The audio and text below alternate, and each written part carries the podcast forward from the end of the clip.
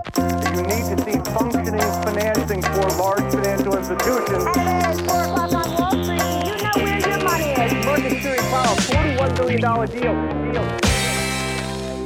Har du någon gång funderat på skog som en investering? Då är du inte ensam. Sverige är rikt på stora skogstillgångar och vi har brukat skog i generationer. Så skogsbruket är djupt rotat i vår kultur. Trots att vi blott utgör 1% av global skogsareal så är vi en av världens största producenter av massa, papper och sågade trävaror. En stor del går dessutom på export. Privat skogsägande är ovanligt globalt men i Sverige ägs 75% av skogen av privata ägare varav privatpersoner utgör nästan 50%. I reda siffror så handlar det om 311 000 fysiska skogsägare där genomsnittsinnehavet är 34 hektar och snittåldern på dessa ägare är 61 år. Så det finns onekligen ett stort intresse för skog. I det här avsnittet ska vi få lära oss mer om att investera i det gröna guldet. Med mig har jag Per Jonasson från Skogspodden. Varmt välkommen till podden! Tack så mycket Niklas, kul att vara här. Jättekul att ha dig här. Jag kan ju också säga på Twitter inför det här avsnittet. Det har varit ett stort intresse. Vi har en diger agenda. Och vi har väldigt många Twitter-frågor med oss. Så jag är jätteglad att du är här. Och vi börjar från början. Vem är Per? Per Jonasson heter jag, är eh, 57 år och eh, jag är ju eh, från Köping. Eh, kulturens vagga i Mälardalen, 15 mil väster om Stockholm ungefär, där Mälaren börjar. Och eh, jag är ju alltså eh, utbildad mig till civilingenjör. Så jag har ju inte riktigt eh, skogen från början då, utan men sen för Ja, efter att ha jobbat på bland annat Sandvik och eh, sista tio åren på Ericsson så tog jag ett sabbatsår eh, och det här var ju då eh, knappt åtta år sedan, 2016. För då eh, började jag gå tillsammans med min far i skogen. Eh, min far är jägmästare. Eh, han tog examen 1959 och har ja, sedan dess jobbat med, med skog väldigt Eh, hands-on men även följt liksom, utvecklingen väldigt eh, noga också. Så jag, jag tänkte att nu, nu ska jag lära mig av honom, så jag började gå tillsammans med honom i skogen då eh, och jobba ja, fysiskt, mycket röjning och sådär. Superintressant. Parallellt så läste jag en del kurser på Linnéuniversitetet. De har väldigt bra distanskurser man kan läsa om Hållbart familjeskogsbruk heter det. Eh, det, har, finns ett antal kurser där. Jag fick med mig min fru också, så hon gick dem också. Eh, och då i den vevan, jag skulle vara eh, eh tjänstledig ett år, men i den vevan så kom det också ett erbjudande från Ericsson. Om man räckte upp handen så fick man ett paket. Och, så då tog jag det och eh, ja, har hållit på med skog sedan dess. Vi, eh, jag och min far drog igång Skogspodden då i samma veva. Alltså våren 2016. Så till dags dato har jag släppt 104 avsnitt. Imponerande. Eh, ja, jättekul. Eh, min, min far var med i de första 80, sen mm. eh, kände han att det räckte. Men 104 avsnitt av Skogspodden. Vi har cirka 30 filmer på Youtube också mm. där man kan gå in och kika lite grann hur det ser ut. Ja, de har jag också sett. Ja, men de... En del är lite enklare, gjorda själva. Men de... Jag har en, en, en serie där, vi har en serie på 12-15 filmer och där tog vi in ett proffs. Och det finns en spellista. Ja, men de, de tycker jag själv blev rätt bra faktiskt. Ja, men det är någonting trevligt att se. Ni, var, ni stövlade runt där i skogen. det, det här är ju också en form av, oavsett om man nu ser det som investering eller rekreation eller hur man än ser på det, och det kommer vi komma in mer på. Men det är ändå trevligt att se er stövla runt i skogen, hands on på riktigt. Ja, ja, nej men det, det är kul. Eh, ett kul format också. Mm. Då hade vi liksom poddat rätt mycket och så, ja men skulle ha några filmer också. Så, ja men vi har ungefär 30. Sen har jag Eh, jag säljer ett sårör också. Det blev lite en spin-off då. Vi, vi jobbar ju mycket med sådd av, av tall. Och eh, vi upptäckte att det, det finns inte så många verktyg för det där. Så då utvecklade, ut, utvecklade vi ett, ett verktyg för det här då. Som, eh, ja, det, det, jag säljer det via Skogma. Eh, så det finns att köpa. Vi använder det ju själva också naturligtvis. Jag måste nämna en kul grej här i somras också när när jag passerade 100 avsnitt så gjorde jag ett projekt tillsammans med Mackmyra, så jag släppte en whisky. som heter 100 tallar. 400 numrerade flaskor, en, en, en 13-årig whisky. Två tredjedelar ex-bourbonfat och en tredjedel är ny amerikansk ek. Så väldigt eh, len och trevlig. Och där, eh, för att skoja till det ytterligare så... Jag får ett litet överskott på den, inte så stort, men då skjuter jag till lika mycket, lite drygt. Och så skänker jag 100 kronor till Drones to Ukraine av det eh, överskottet där då. Så eh, ja, det, det känns väldigt bra att kunna hjälpa dem. För de, Mm. de, jag har intervju, den som startade Drones to Ukraine har jag intervjuat i Skogspodden. Oh. Så det är så jag har lärt eh, känna Anton Holmström som han heter, som, som startade där och som eh, numera... Från början var det mycket eh, förse Ukraina med drönare. Nu är det mycket, handlar det mycket om att utbilda drönarpiloter i Ukraina. Och där är ju lite av det varför vi kom in på att göra det här poddavsnittet också. För det har jag ju försökt få till historiskt. Jag tyckte att det hade varit väldigt spännande att prata lite skogsfastigheter. Och sen fick jag en förnyad blodad tand kring det där. När jag skrev någonting om det. Mackmyra. Och du kom in och kommenterade just det här med 100 tallar så. Just Eh, så att eh, tack Mackmyra för att du sammanförde oss till det här avsnittet. Ja, precis. Stämmer. Mm. Berätta mer då. Jag menar, di- din pappa, jägmästare 1959. Du eh, gick ju inte samma spår, Sandvik och Eriksson. Han måste ju ha varit väldigt glad ändå här när du eh, nu för ett antal år sedan sa att du ville liksom närma dig lite grann skogen och få lära dig mer av honom.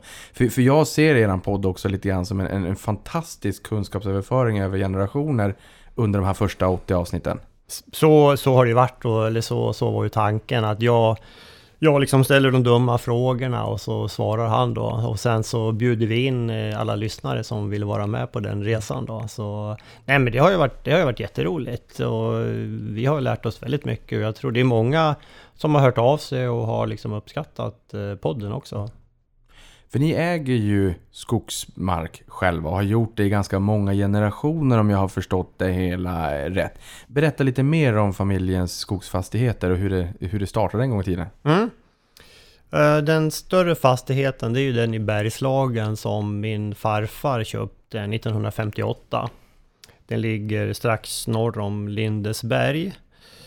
På sluttningen där är en fin sydsluttning. Eh, och den, ja, min far äger ju den fortfarande då men det är 340 hektar så där är vi ju eh, och jobbar eh, ganska mycket och eh, sköter den intensivt. Det, det är ju, jag måste bara säga det, jag älskar ju siffror. 340 hektar är ju exakt på decimalen, det finns ingen decimal där, det är exakt 10 gånger mer än eh, det genomsnittliga ägandet i Sverige som var 34 hektar här som jag sa i början.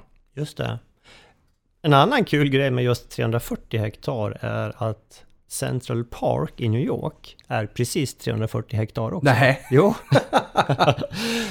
alltså kan man ju få en uppfattning om. det handlar ju om att sätta saker och ting i kontext. Det där Ja. är en av de mest delikata kontexterna i, i, i, i den här podden.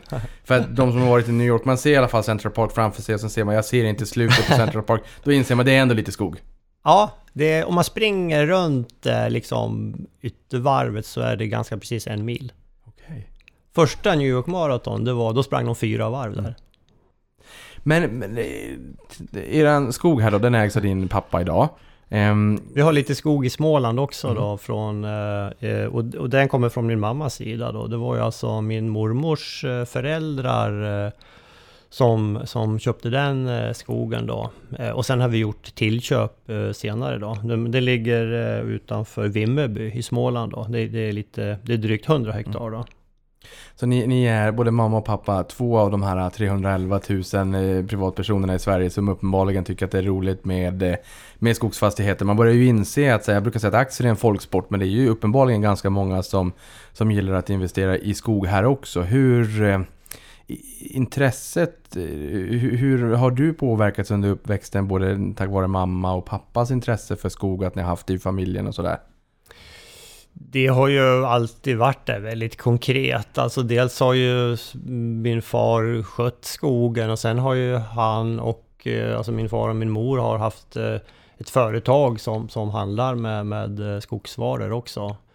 Så det har ju liksom varit väldigt konkret. Och när man var ung var man var ju med och hjälpte till att plantera och sådär och, och röjde och så det har ju, det har ju alltid funnits eh, i bakgrunden. Sen valde jag att utbilda mig till eh, civilingenjör för jag var mera lockad av det. Så, men jag tycker det är kul, man kan ju liksom eh, kombinera de här eh, delarna lite grann. Mm. Och vi kommer komma in på det också med tanke på både Sandvik och Ericsson. Det är ju två börsnoterade bolag och, och kring millennieskiftet så kamperade ju Ericsson och Telia två nationalklenoder, en i Sverige och en i Finland. Om vem som var störst och nu bara i dagarna seglade Ericsson förbi. Vi ska inte prata jättemycket om andra börsbolag men i slutet vill jag ändå knyta ihop och se hur, hur portföljen i övrigt ser ut eller om det bara är all in skog. Men innan det Eh, vi sa ju här i inledningen att det privata skogsägandet i Sverige är högt och att det är många privatpersoner som har det här som intresse eller som har investerat i det då. Vad tror du det är som lockar med skog? Ja, det är väl alltså som du var inne på, ofta går det ju liksom i arv i generationer. Jag har ju stött på personer som är liksom 14 generationen skogsägare. Det är helt fantastiskt egentligen. Ja, det är det. Helt otroligt. Jag har intervjuat Frank eh, Johansen eh, utanför Köping till exempel. Han var 14 generationen och är man nere i Småland i, i bland Södras medlemmar där, det, det förekommer ju, det är inte helt ovanligt. Så jag tror att det är ju mycket med tradition att det går liksom i arv och sådär. Sen är ju skog, det är ju liksom en, en fysiskt någonting man kan ta och se på. Så det, jag tror det lockar folk liksom. Och, och sen, jag menar, vem blir, inte, vem blir inte avslappnad och glad av att komma ut i skogen också? Det, ja, det finns många positiva fördelar. Och nu är ju också, jag menar, nu, nu, vi måste gå ifrån det fossila. Och där är ju skogen verkligen, som jag ser det, lösningen. För skogen kan i princip ersätta alla fossila produkter vi har idag. Ja, för det här har man ju... Ja, dels på det du är inne på här när man ser en, ett porträtt i kanske säg det är Weekend och att det är någon som har, har en del kapital och, och som säger att ja, men jag har tagit en del av det här och nu köpt skog och det känns fantastiskt att gå, gå ut och gå på ägaren och bara lugnet och kontrasten mot hetsen till vardags och folk som springer i rulltrappor och sådär och nu kanske specifikt Stockholm, eh, Boden där jag kommer ifrån, fanns en rulltrappa, det var Åhléns i hela stan. eh, så, och, och oftast så får man ju den uppfattningen att man, man, många har investerat i skog på grund av rekreationen. Eh, Medan andra kanske gör det för att man ser det som en, som en investering. Så, Vart, om du inte hade varit skogsägare eh, tack vare familjen och att det har gått i arv så här då. eh, Var, skulle du stå? Investering eller rekreation någonstans mitt emellan? Ja, nej men alltså det är klart man, att köpa skog för rekreation, det, det, det känns ju, det, det är liksom ett dyrt sätt. Alltså vi har ju allemansrätten. Mm. Jag vet jag hade någon kollega på Ericsson där som sa Åh, jag skulle vilja köpa lite skog. Ja, varför då? frågade jag. Ja, men tänk dig att gå och plocka svamp i sin egen skog. Ja, men du kan plocka svamp i andra skogar, det är helt okej. Ja. Men, eh, nej, men kanske som investering eh, i första hand. Men det, det är ju liksom både och. Alltså att känslan att vara med en skog ifrån liksom första plantan och se hur den utvecklas. Det är ju väldigt, eh, det är väldigt kul. Det andra du sa här, förutom att det är härligt eh, med, med rekreationen och kunna gå i skogen och kunna insupa atmosfären och lugnet och, och, och se träden växa. Sen kan man ju plocka bär och svamp i andra skogar också. Men det är just den här trenden med, med, med, med fossilberoendet och att vi Mm. behöver ta oss ur det där. Ja. För den här trenden tyckte jag man pratade väldigt mycket om för några år sedan med cellulosa och hur mycket det kunde ersätta och engångsartiklar till, till livsmedel och kanske till och med em, em, aluminiumburkar för drycker etc. Jättemycket sa man skulle gå att ersätta. Mm. Jag tycker inte man pratar lika mycket om det nu men det betyder ju inte att trenden är, är, är svalare nu för det. V- vad, vad händer där? Har du några trendspaningar att dela med dig av? Ja, nej men det, det händer hela tiden och eh, jag kan hålla med dig. Man kan känna en viss frustration att det inte går fortare. För Det, det sker en, en, en förändring. Jag var ju, när var det senast? Jag var i någon affär och de hade slut... Ja, Systembolaget var det. Jag brukar inte köpa plastpåsar. En men- ädel affär. Eh, Precis. Förlåt, den här gången var jag tvungen. Och de har ju slutat med plastpåsar. De har ju bara eh, papperspåsar. Det är för att ingen har råd att köpa en plastpåse för sju spänn som rymmer några få flaskor. Ja, jag vet inte jag i alla fall. Papperspåsen var inte så mycket billigare. Men det kändes ju sundare att ha den där. Ja. Nej men alltså det, det sker ju, men jag, det kan gå fortare. Men nu, jag har ju, jag tog med mig ett kul exempel här Mm. när det gäller att gå från fossila till trä. Atrium Ljungberg håller på att planera nu det här Stockholm Wood City i Sickla. En helt ny stadsdel, 100% trä.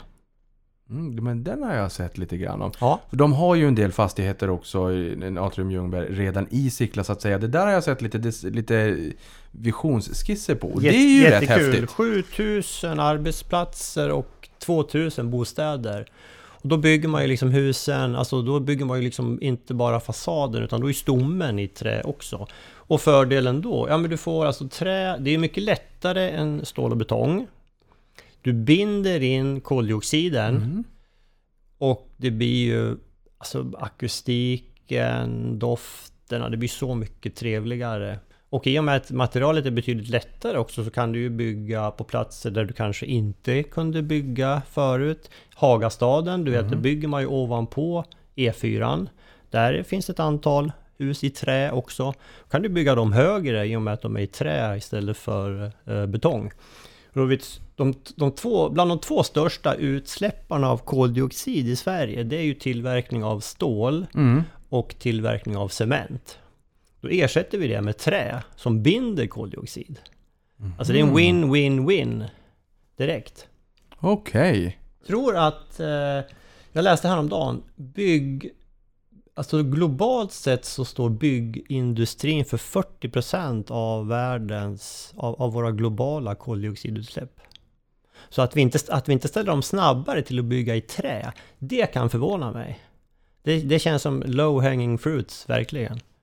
Okej. Och det där vet jag att man pratar ju väldigt mycket om också det här med just kolsänkan som du är in på. Och hållbarhetsaspekterna. Kan man också tjäna några pengar på den skogen som står där? Att det är en naturlig kolsänka om man, om man låter den fortsatt eh, stå? Ja, det, det, en del har väl lyckats med det. det. Det är nog i sin linda. Jag tror att det kommer. Jag var och lyssnade på ett föredrag av, av eh, Thomas Lundmark, professor eh, på SLU här bara för någon vecka sedan. Och han, han gav några exempel på det. Företag kan ju liksom köpa såna här kolkrediter och att man, att man eh, han tog ett exempel till exempel eh, Max, om du går på Max och äter en hamburgare så står det vi klimatkompenserar för våra utsläpp. Och ofta de här företagen, då köper de de här kompensationen, det är från Sydamerika och Centralafrika. Men väldigt sällan i Sverige. Och varför begriper inte jag. Varför kan man inte köpa det av skogsägare i, i Sverige? Alltså, och så mycket lättare att kontrollera att det verkligen då kanske du köper en, eh, ja men den här skogen, nu, får den, nu ska den stå i liksom 20 år innan du gör några uttag ur den. Och det finns sådana affärer men ja, det, det här är i sin linda. Det ska bli intressant att följa. Det borde finnas utrymme för betydligt mera sånt istället för att köpa något eh, lite halvsuspekt i Centralafrika. Hur har du koll på det? Just det, exakt. Men, men här skulle du säga att den här trenden är så stark att bygga i trä att du tror att det kan vara en värdedrivare över tid? En, en, en, en en av många liksom tydliga triggers för värdeutvecklingen på, på god skogsmark. Det, det tror jag, ja. Det, det, det, det går ju åt mycket eh, timmer till det, helt klart. Du, och du vet, den här tekniken med, med KL-trä, alltså korslimmat trä, det kan bli oerhört eh, starkt när man liksom limmar ihop det. Eh, ja, jag, jag tror absolut att det här kommer att öka. Vi kommer att prata väldigt mycket skog i, i avsnittet och då tänker jag mig att det är viktigt att ha lite koll på lingot också. Mm. Det finns ju en hel del terminologi, jag menar jag har stött på virkesförråd, bonitet, allemansränta, alldeles uppenbarligen baggböleri. Då tänkte jag att man sitter i grupp och, och tillsammans gråter över alla de här barkborrarna och, och hungriga älgar och allt vad det är. Det är det förmodligen inte. Nej. Och gallring och urskog och kolsänka. Och, och, och vad vad mer behöver man ha koll på? Vad är viktigt? För, vad, vad har vi för viktig terminologi man måste förstå för att kunna ta oss igenom det här avsnittet? Nej, men det är väl inte... Jag tycker vi ska inte krångla till saker och ting i onödan. Så, så mycket lingo tycker jag nog inte att det är. Alltså, nej, men alltså virkesförråd, ja men det är, det är ju hur mycket skog det står på marken liksom. Och det kan du uttrycka antingen totalt, men ofta pratar man ju liksom per hektar också. Och en hektar, det är 100 gånger 100 meter då. Ja men det är bra. Det är bra. Då har vi den. 100 gånger 100 meter, det är en Mm. hektar. Mm. Ehm, kan man inte bara säga 100 gånger 100 meter då? ja, men det är liksom inarbetat hektar. Ja, Boniteten där då? ja det är bördigheten. Mm. Alltså hur snabbt växer det? Och det, det varierar ju väldigt. Alltså, och det kanske du ser... Jag tog med mig lite grann. Du, jag tänkte du kanske kommer att fråga om vad kostar liksom skogen om man ska köpa? Det kan du ge dig på. Ja, och då har ju till exempel Ludvig och Company varje halvår kommer de ut med statistik och då kan man ju se att det skiljer ju ganska mycket norra Sverige Boden till exempel jämfört med i södra Sverige, Götaland. Och mycket är ju beroende på att det är mycket bördigare, det, alltså det växer mycket fortare i södra Sverige då, så att du kan liksom ha en kortare omloppstid. Så det, men det är ju liksom helt, eh, ja det är inte så konstigt. Du sa ju att Sverige är långt. Sverige är ju onekligen avlångt. Det är 160 mil från Treriksröset i norr till Skånes sydspets. Dessutom täcks två tredjedelar av skog enligt sorummet.se.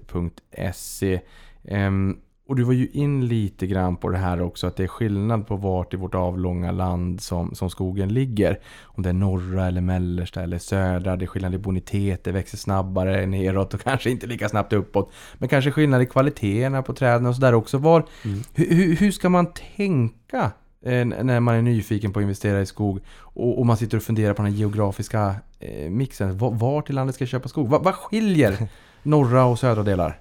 Eh, ja, alltså vart man ska investera, det... Det är väl kanske mer sådär, var, var någonstans bor jag liksom och Ja. har... När, man vill ju ha skapligt nära till skogen gissar jag, för att liksom kunna hålla koll på den och sköta den och så, men... Eh, alltså i norr får du ju, du får ju flera hektar per, per liksom krona så att säga. Och, men du har längre omloppstider. I söderut kostar det lite mer, men eh, det växer fortare. Och sen har du det här med jakt kanske, men en del är ju intresserade av jakt. Var är jakten bäst? Så, äh, det är ju svårt att ge något generellt svar. Vi har ju största delen av vår skog i Bergslagen då. Eh, det passar oss väldigt bra. Nej, och det är väl också viktigt med skick det du säger här, inte bara att man ser det som en investering och siffror utan man, man, just den här rekreationen, även om man kan gå ut i, i alla möjliga skogar. Det, jag kan tänka mig att det är någonting speciellt att gå i sin egen skog, se, se sina egna träd som man kanske har någon form av relation till, se hur de har växt eh, och hur de växer över tid. Så. Men i och med att, som du säger, att det är billigare där uppe i norr då, är det någon skillnad på kvaliteten på, på träden eh, som har växt i norra kontra södra kontra mellersta Sverige? Ja, men det, det är det ju. Alltså ett träd som växer långsamt får ju liksom tätare årsringar och då blir det också, det får högre densitet och blir starkare. Så jag menar, du vill inte ha du vill inte ha liksom en, en gran som har växt för snabbt. Det, det blir ju liksom sämre hållfasthet i. Så, så det finns en kvalitetsaspekt också. Du- Men det här med att köpa skog, jag kommer att tänka på en sak. En som har köpt väldigt mycket skog de senaste åren. Nu vet jag vad du kommer säga. Ja, Roger Akelius. Roger Akelius. Och han, han har ju köpt över hela landet. eh, Så han har ju liksom... eh, Vi har seglat upp som en av de större, eller inte en av de största Ja. skogsägarna, ja, privata. Ja, absolut. Ja, och, och liksom verkligen över hela landet. eh. Men det, det är ju en del som, jag vet en eh, Per Svärdson, eh, Apotea, han brukar ju säga, har jag läst i intervjuer med honom, att han gör en omvänd Kinnevik. Mhm. Han tjänar pengar på e-handeln och investerar i skog. Just det, Kinnevik gjorde ju precis tvärtom. med Korsnäs. Korsnäs, ja, Just precis. det, det var deras kassako lite grann. Kinneviks kassako idag är väl kanske då Tele2. Ja. Men eh, så det finns ett stort intresse bland eh, många att köpa skog. Just det. Gustav Douglas var ju en stor skogsägare också. Det här terminologidelen vi var in på alldeles nyss. Ja. Baggböleri. Vad är det för någonting? Äh, ja, alltså det, det är ett gammalt uttryck som, som syftar finns lite olika uppfattningar om exakt vad det är. Men en, en del påstår att det syftar på... Alltså numera är det ju förbjudet för aktiebolag att köpa skog av privatpersoner. Okej. Så har det inte alltid varit. Och det fanns en period då kanske skogsbolagen liksom köpte upp av småbönder och, och liksom, eh, ja, på så vis skaffade sig väldigt mycket. Och så det, Baggböl är ju en plats. Det fanns ett sågverk där också. Eh, och ja, rykte om att, ja, dels de här uppköpen, att, att små eh, skogsägare blev, blev mer eller mindre lurade ifrån sin mark. Eh, är en historia. En annan historia är att det här sågverket eh, gjorde fuffens avverkningar. Men, men nej, jag, jag är inte helt hundra på... Begreppet är lite luddigt faktiskt. Och det används liksom i negativa sammanhang. Ja, okej. Nej, och anledningen till varför nu är det kanske inte det, det, är liksom det, det mest intressanta. Jag förstår att virkesförråd och, och, och bonitet och sådär är viktigare. Det är mera bara för att, ja, jag tyckte väl att det, lät lite roligt med Ja. baggböleri där. Ja. Men för, för vem, eh, vem skulle du säga att, att investera i en skogsfastighet passar för då? Ja, ja, men den som har ett intresse kring skog och vill ha en, en eh, diversifiering. Jag menar om du, om du säger att du har pengar och investerar på börsen och så tänker du ah, men nu vill jag diversifiera mig och så köper du fastighetsbolag, investmentbolag. Men det blir liksom fortfarande liksom aktier, alla är ganska beroende av konjunktur och ränta och, och makro. Men köper du skog då, det är ju liksom ett tillgångslag som är ganska separat ifrån börsen och, och som har en, en väldigt långsiktighet över sig. Så det är väl det, är väl det liksom. Plus, jag menar om du om du är intresserad av att utveckla skogsbruk, alltså köper du en ungskog då har du liksom inga kassaflöden men du kan liksom utforma den som du vill ha den och ja, men jag vill ha björk, jag tror på att björk kommer att bli jättestort. Ja men då kan du, då kan du plantera björk. Så ungskog, kan man, kan man jämföra det med aktier med liksom små tillväxtbolag som inte har någon utdelning utan som är full fart framåt och vill växa till sig och bli stora. Medan som man köper, vad, är, vad heter motsatsen till ungskog? Ja, Gammelskog. äl- äldre skog, Äldre gammelskog. skog, urskog. Nej, inte urskog. Ja, nej, men, Nej. men gammal skog, ja. Gammal skog, skulle gammal skog kunna vara de här mogna, lite grann eh, Tele2 som vi sa nu idag är mot dagens Korsnäs i Kinnevik, kassakon så att säga. Det kanske är nära till lite saftiga utdelningar så. Det är väl en bra liknelse. Mm. Och det har man ju sett, alltså för några år sedan när vi hade väldigt låg ränta, då var ju kanske ungskogarna som inte ger något kassaflöde på många, många år. Då, kunde man, då, då, då gick ju de upp i pris då för liksom pengar var så billigt att låna. Medan äldre skogar kanske inte var så populära. Och nu har det, nu har det svängt va, för nu är liksom räntan hög. Du kanske inte vill köpa en skog där du inte har något kassaflöde Nej. på 20-25 år. Ja. För då, då måste du ligga med ett lån då. Utan, eh, och de priserna på skogsmark har ju gått ner lite grann nu då. Varför jag skrattar är för att det här känns som, det känns som en sån tydlig koppling till börsen, värde kontra tillväxt. Och hela den rotationen som har varit ungskog kontra äldre skog. Om man har äldre skog, innebär det då att man via kassaflödet kan täcka de räntekostnaderna man har jämfört med om man köper ungskog där man inte får något kassaflöde alls på många, många år? Förhoppningsvis så har, men har du lite, lite volym så har du liksom en, en, en jämn fördelning. Det är ju liksom det bästa. Att du har en jämn fördelning på skogen. Att du har en del ungskog, en del skog som är liksom emellan registret och en del äldre skog. Så att, du, så att du kan få det här lite jämna kassaflödet. Det, det är ju inte alltid man har det, men det är väl någonting att sträva efter. Men den som köper skog idag, skulle du säga att det är enkelt, och och enkelt är ju en definitionsfråga, men att det är rimligt att kunna få ett så pass kassaflöde att man ändå kan täcka räntekostnaderna? Ja, alltså med dagens ränta är det ju lite tufft. Jag, jag tittade på det där faktiskt. Jag gjorde någon, bara en sån liten servettkalkyl. För då tänker man att, att priserna borde ha gått ner. Ja, men det har de ju delvis gjort faktiskt. De har, de har gått ner lite grann. Eh, om du har uh, emellan Sverige kostar en hektar i snitt första halvåret 2023 enligt Ludvig och Companys statistik 85 000 kronor. Och om du investerar det och sen har du, säg att du kan få ett kassaflöde på kanske 1500 kronor per år och hektar. Och om du tar då 85 000 och delar med 1500, vad har vi då? Då är vi- det är under 2 procent. Då har vi 1,76. Ja, 1,8. 1,76, 1,8 procent. Ja, det där är ju servett väldigt enkel liksom. Men, men man, man får lite storleksordningen. Det här med 1500 kronor per hektar, det var faktiskt en fråga som hade ställts på Twitter. En kille hade läst en intervju med Erik Petré, eh, som jag känner, och han Erik hade räknat ut att ungefär 1000 kronor per hektar och år om du har liksom en jämn fördelning på åldern på din skog.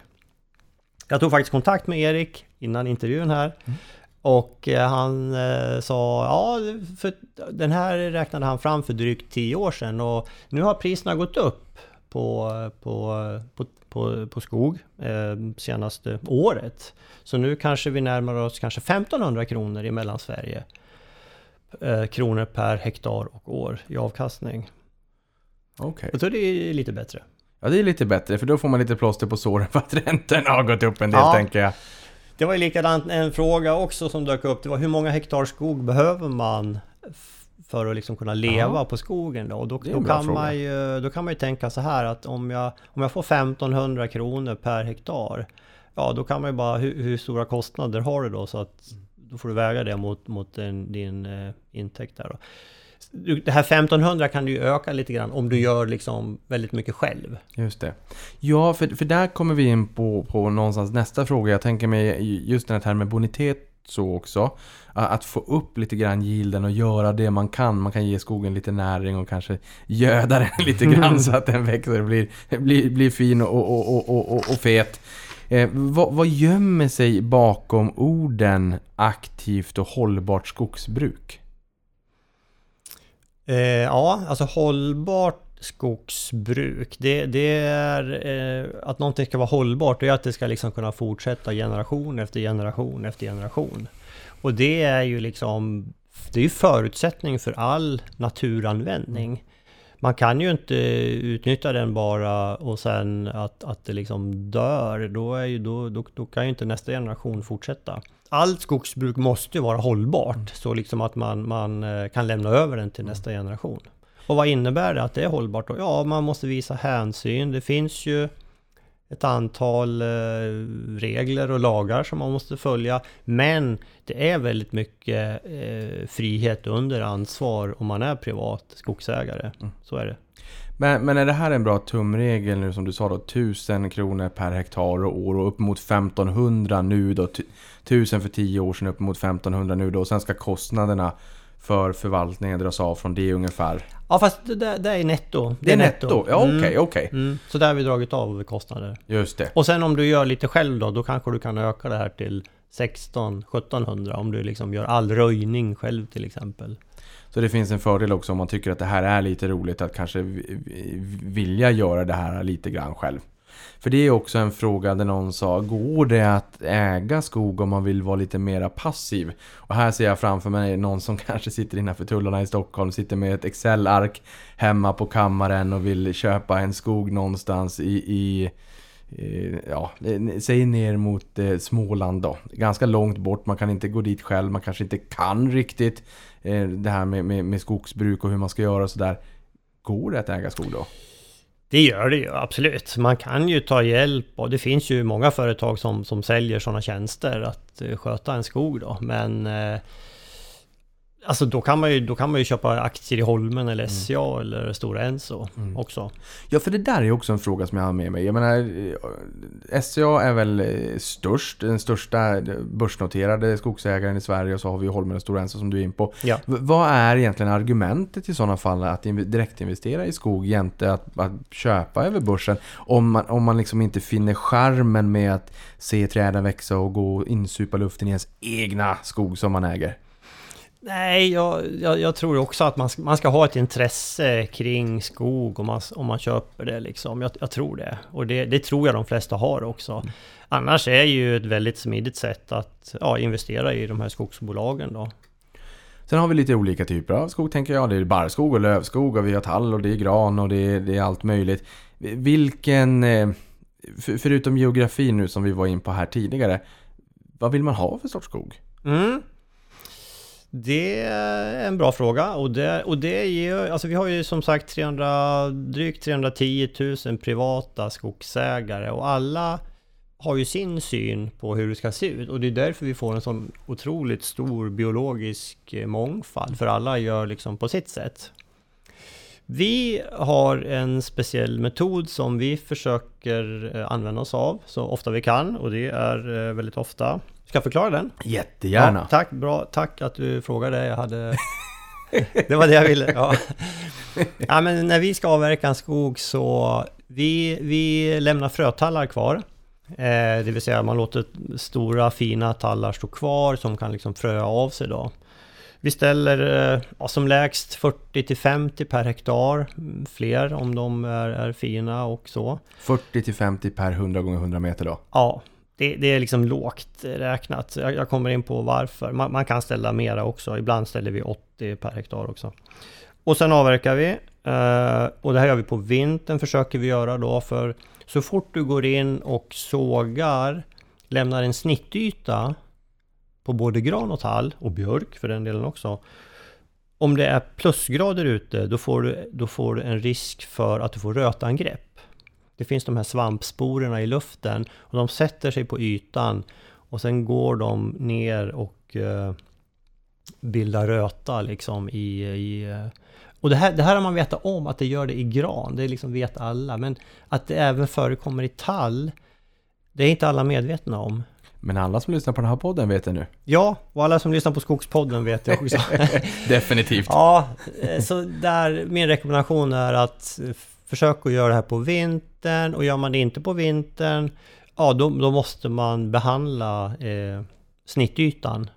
Det, det, finns medel att köpa och behandla då, för då, då får man inte den här eh, rötangreppen. Men är det kostsamt? Jag tänker på, vi pratade just här om och, och, snittet då, 1000 som varit 1500 som kan bli 16, 17, 1800 kronor per, per år eh, och hektar om det är så att man gör mycket själv.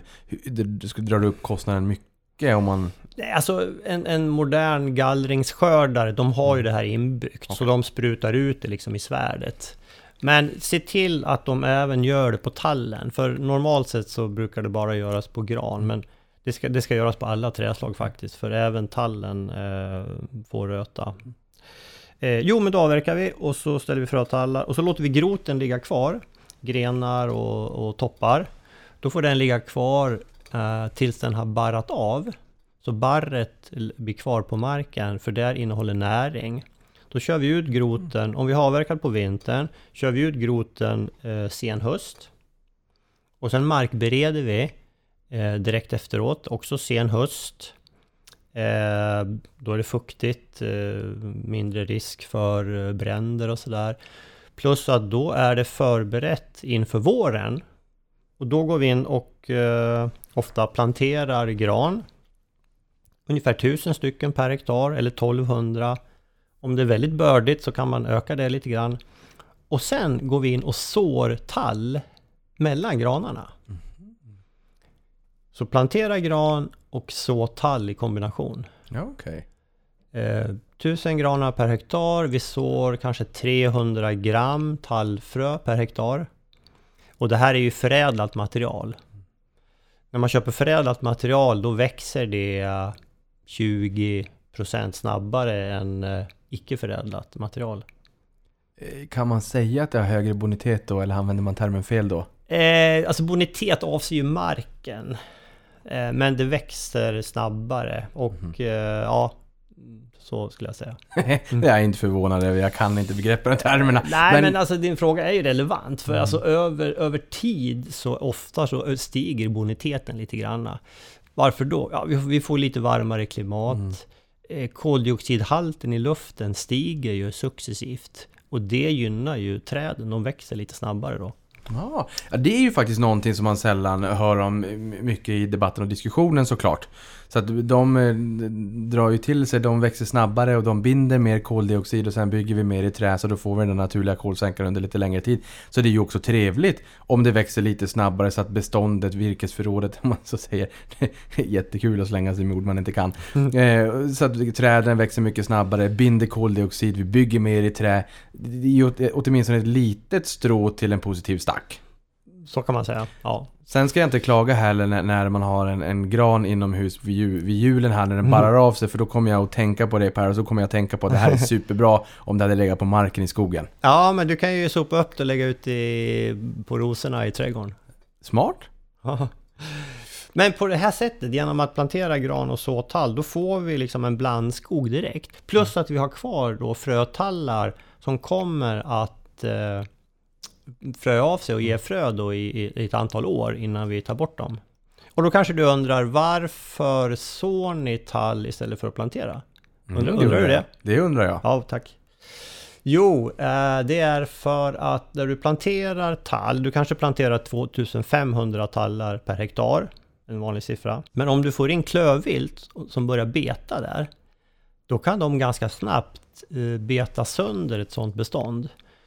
Men om du sår eh, 300 gram tallfrö, det motsvarar det är drygt 50 000 frön. Så du vill ha liksom upp 10, minst 10 till 12 000 planter per hektar. För då klarar du en betning av eh, klövvilt. Ja men det har jag hört din pappa prata om att så det här är bra när vi sår här för det räcker både till, till älgarna eller klövvilt och mumsa i sig och det räcker till oss också. Exakt, exakt. Jo, och det här vet jag som nu nybliven, relativt nybliven eh, husägare så, så ser jag rådjuren eh, komma på gården. Jag har en sån här lampa som tänder på kvällen när det är rörelse och sen så ligger jag och tittar på TV och den har tänts väldigt många gånger på kvällen. Det är grannkatten och det är, Men det är också eh, rådjur inte sällan som mumsar på ett träd som jag har där och så springer rakt genom häcken och jag känner Nej, inte häcken! För bövelen. Nej, precis. Ja. ja men så, så jobbar vi med beskogning och eh, det är väl eh, just det här med sådden, det har väl liksom, det, har, det här har ju min far utvecklat under lång tid och sen 20 år är det ju på det här sättet vi beskogar och Ett familj, alltså det här är mer av ett familjerecept kan man säga, ungefär Ja. som om man har gjort tunnbröd eller vad som helst. Att man, man har förädlat det här receptet till att bli riktigt mumsigt över tid. Det här är din fars och numera även ditt sätt och att, att man här tycker man att det här, det här funkar effektivt. Ja, bra. vi, vi gillar det. Ja. Men, men också med termen här nu, för du sa... eh, Du frågade om jag var nyfiken på varför man eh, kör frön och inte planterar. Mm. Och bara nu så att alla är med då. Frön, frön uppenbarligen och, och, och planterar då i små unga träd. Exakt, eh, alltså planterar du, det, det, det finns ju lite olika storlekar på plantorna. De kan ju vara 3-4 år gamla och de, de är ju liksom ett par decimeter höga. Så du tappar ju eh, kanske ett par år i, i liksom omloppstid genom att så istället för att plantera. Mm. Så det, det kan ju vara nackdelen då. Och prisskillnad då? Ja, Eller kostnad, för pris är ju inte allt, men kostnad totalt sett. Det kostar ju mindre att så. Mm. Det gör det. Eh, alltså dels så går det ju betydligt snabbare att göra jobbet. Och dels är ju Alltså kostnaden är ju lägre också för liksom materialet också. Mm. Hur går man då tillväga om man nu rent praktiskt har bestämt sig för att ja, men jag, jag ska köpa en skogsfastighet? Mm. Va- Vad, vad ska man tänka på då när man sitter hemma på kammaren och, och, och vill räkna på det hela? Fundera lite på, grann på det här. Ja, nej men dels som jag nämnde så har ju då Ludvig och Company tagit fram statistik varje halvår. Så det är liksom en bra utgångspunkt att titta på. Där har du både snittpris per hektar och sen har du liksom pris per skogskubikmeter också. För jag menar en fastighet som har ung skog som innehåller liksom väldigt lite, ja den blir ju liksom mindre värd än en fastighet som, som innehåller mycket gammal skog då. Men det, det ger ju fortfarande bara liksom en generell siffra. Det bästa är ju egentligen att liksom gå in och göra en, en kalkyl på det hela. Och då, eh, det påminner faktiskt väldigt mycket om eh, som att räkna på, eh, på en aktie. Alltså man får diskontera kassaflödet helt enkelt. Och räkna på hur, när kan jag gallra, hur mycket kan jag få ut då? När kommer jag kunna göra en slutavverkning? Hur mycket kan jag få ut då? Vad har jag för kostnader? Behöver jag bygga några vägar? Kan jag få in intäkter ifrån jakt? Finns det något torp på skogen som jag kanske måste renovera? Kan jag hyra ut det? Försöka titta på alla inkomster och utgifter och lägga dem i tid. Och sen får du då liksom använda en, en kalkylränta. Gallringen här då? Jag menar, jag tänker slutavverkningen, det är väl där de stora slantarna kanske då kommer in och liksom stora fina timmer i bra pris Ja. på de där rackarna. Eh, Men när man gallrar, alltså är det tillräckligt mycket pengar så att man får ett fint tillskott till räntekostnaderna eller är det liksom, kan det vara till och med eh, till och med en liten plusaffär eller hur, hur- hur står de sig i relation till varandra? Mm, nej men bra fråga. Det är ju... Det beror på, höll jag på att säga. Alltså en, en, ofta gallrar man flera gånger. Åtminstone i granskog så gallrar vi bara en gång. Men i tallskog så gallrar vi två, ibland tre. Och en första gallring i en tallskog, det är inte alls säkert att du, att du får ett plus på det. det. Du ska vara glad om du får plus ska jag säga. Går det jämnt upp så det är nog ganska vanligt. Andra gallring däremot, då, då, då får du ett, ett, ett, plus.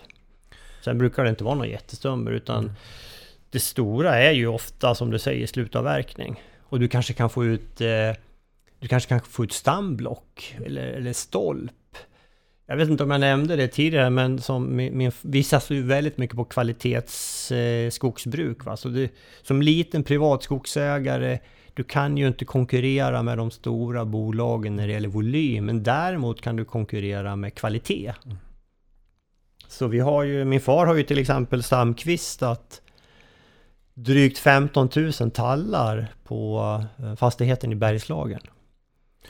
Och, vad betyder det? Ja, Stamkvistat? precis. Vad betyder det? Jo, då börjar man, när tallen är ganska ung, så börjar man såga av grenarna längs stammen.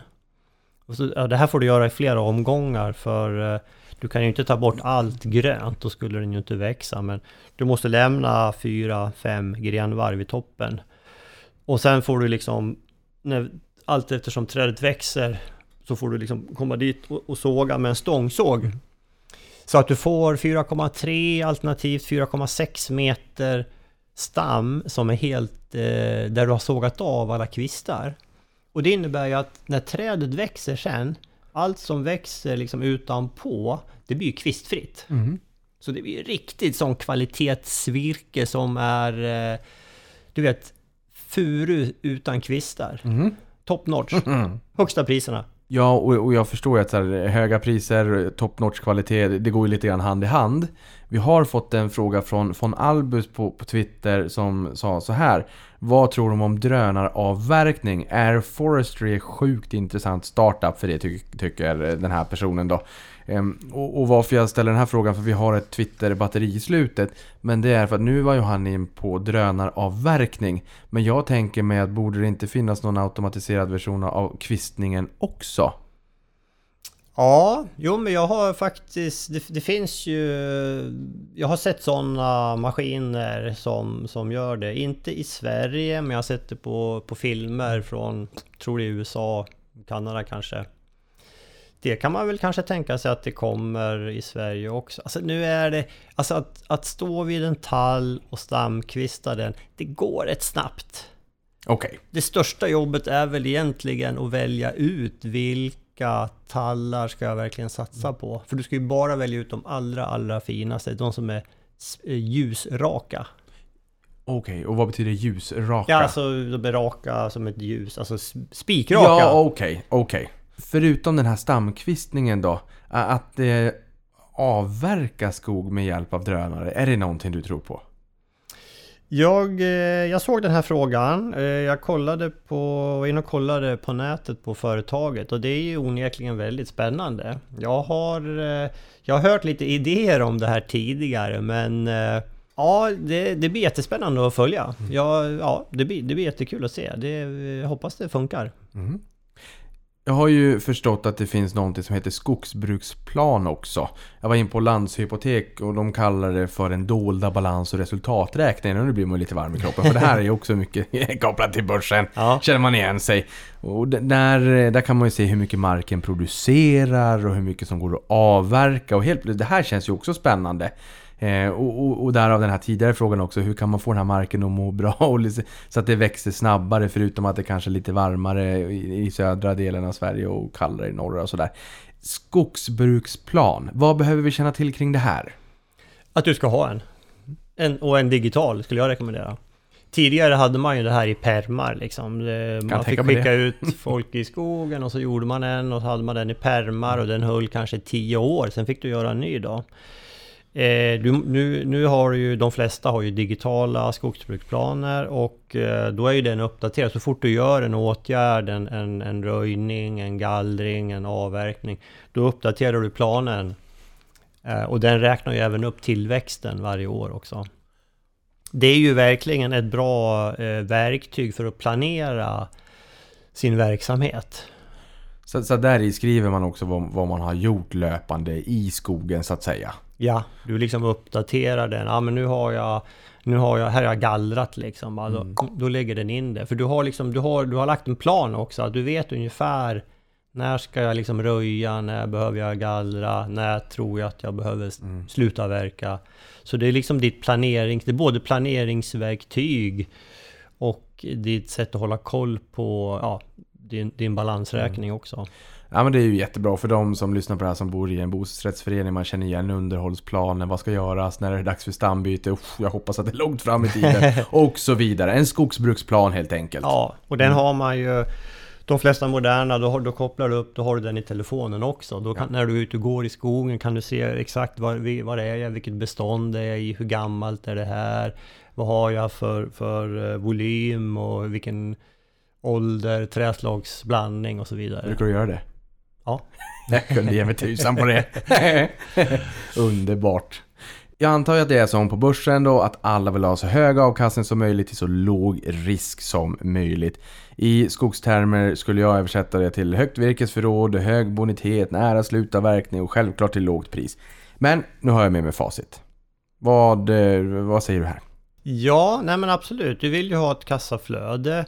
Men det här med risken, alltså en gammal skog, på sätt och vis har du ju en högre risk i en äldre skog. För det är mer saker som kan gå fel där. Jag tänker på stormfällningar, jag tänker på granbarkborrar som vi tyvärr har sett väldigt mycket av de senaste åren.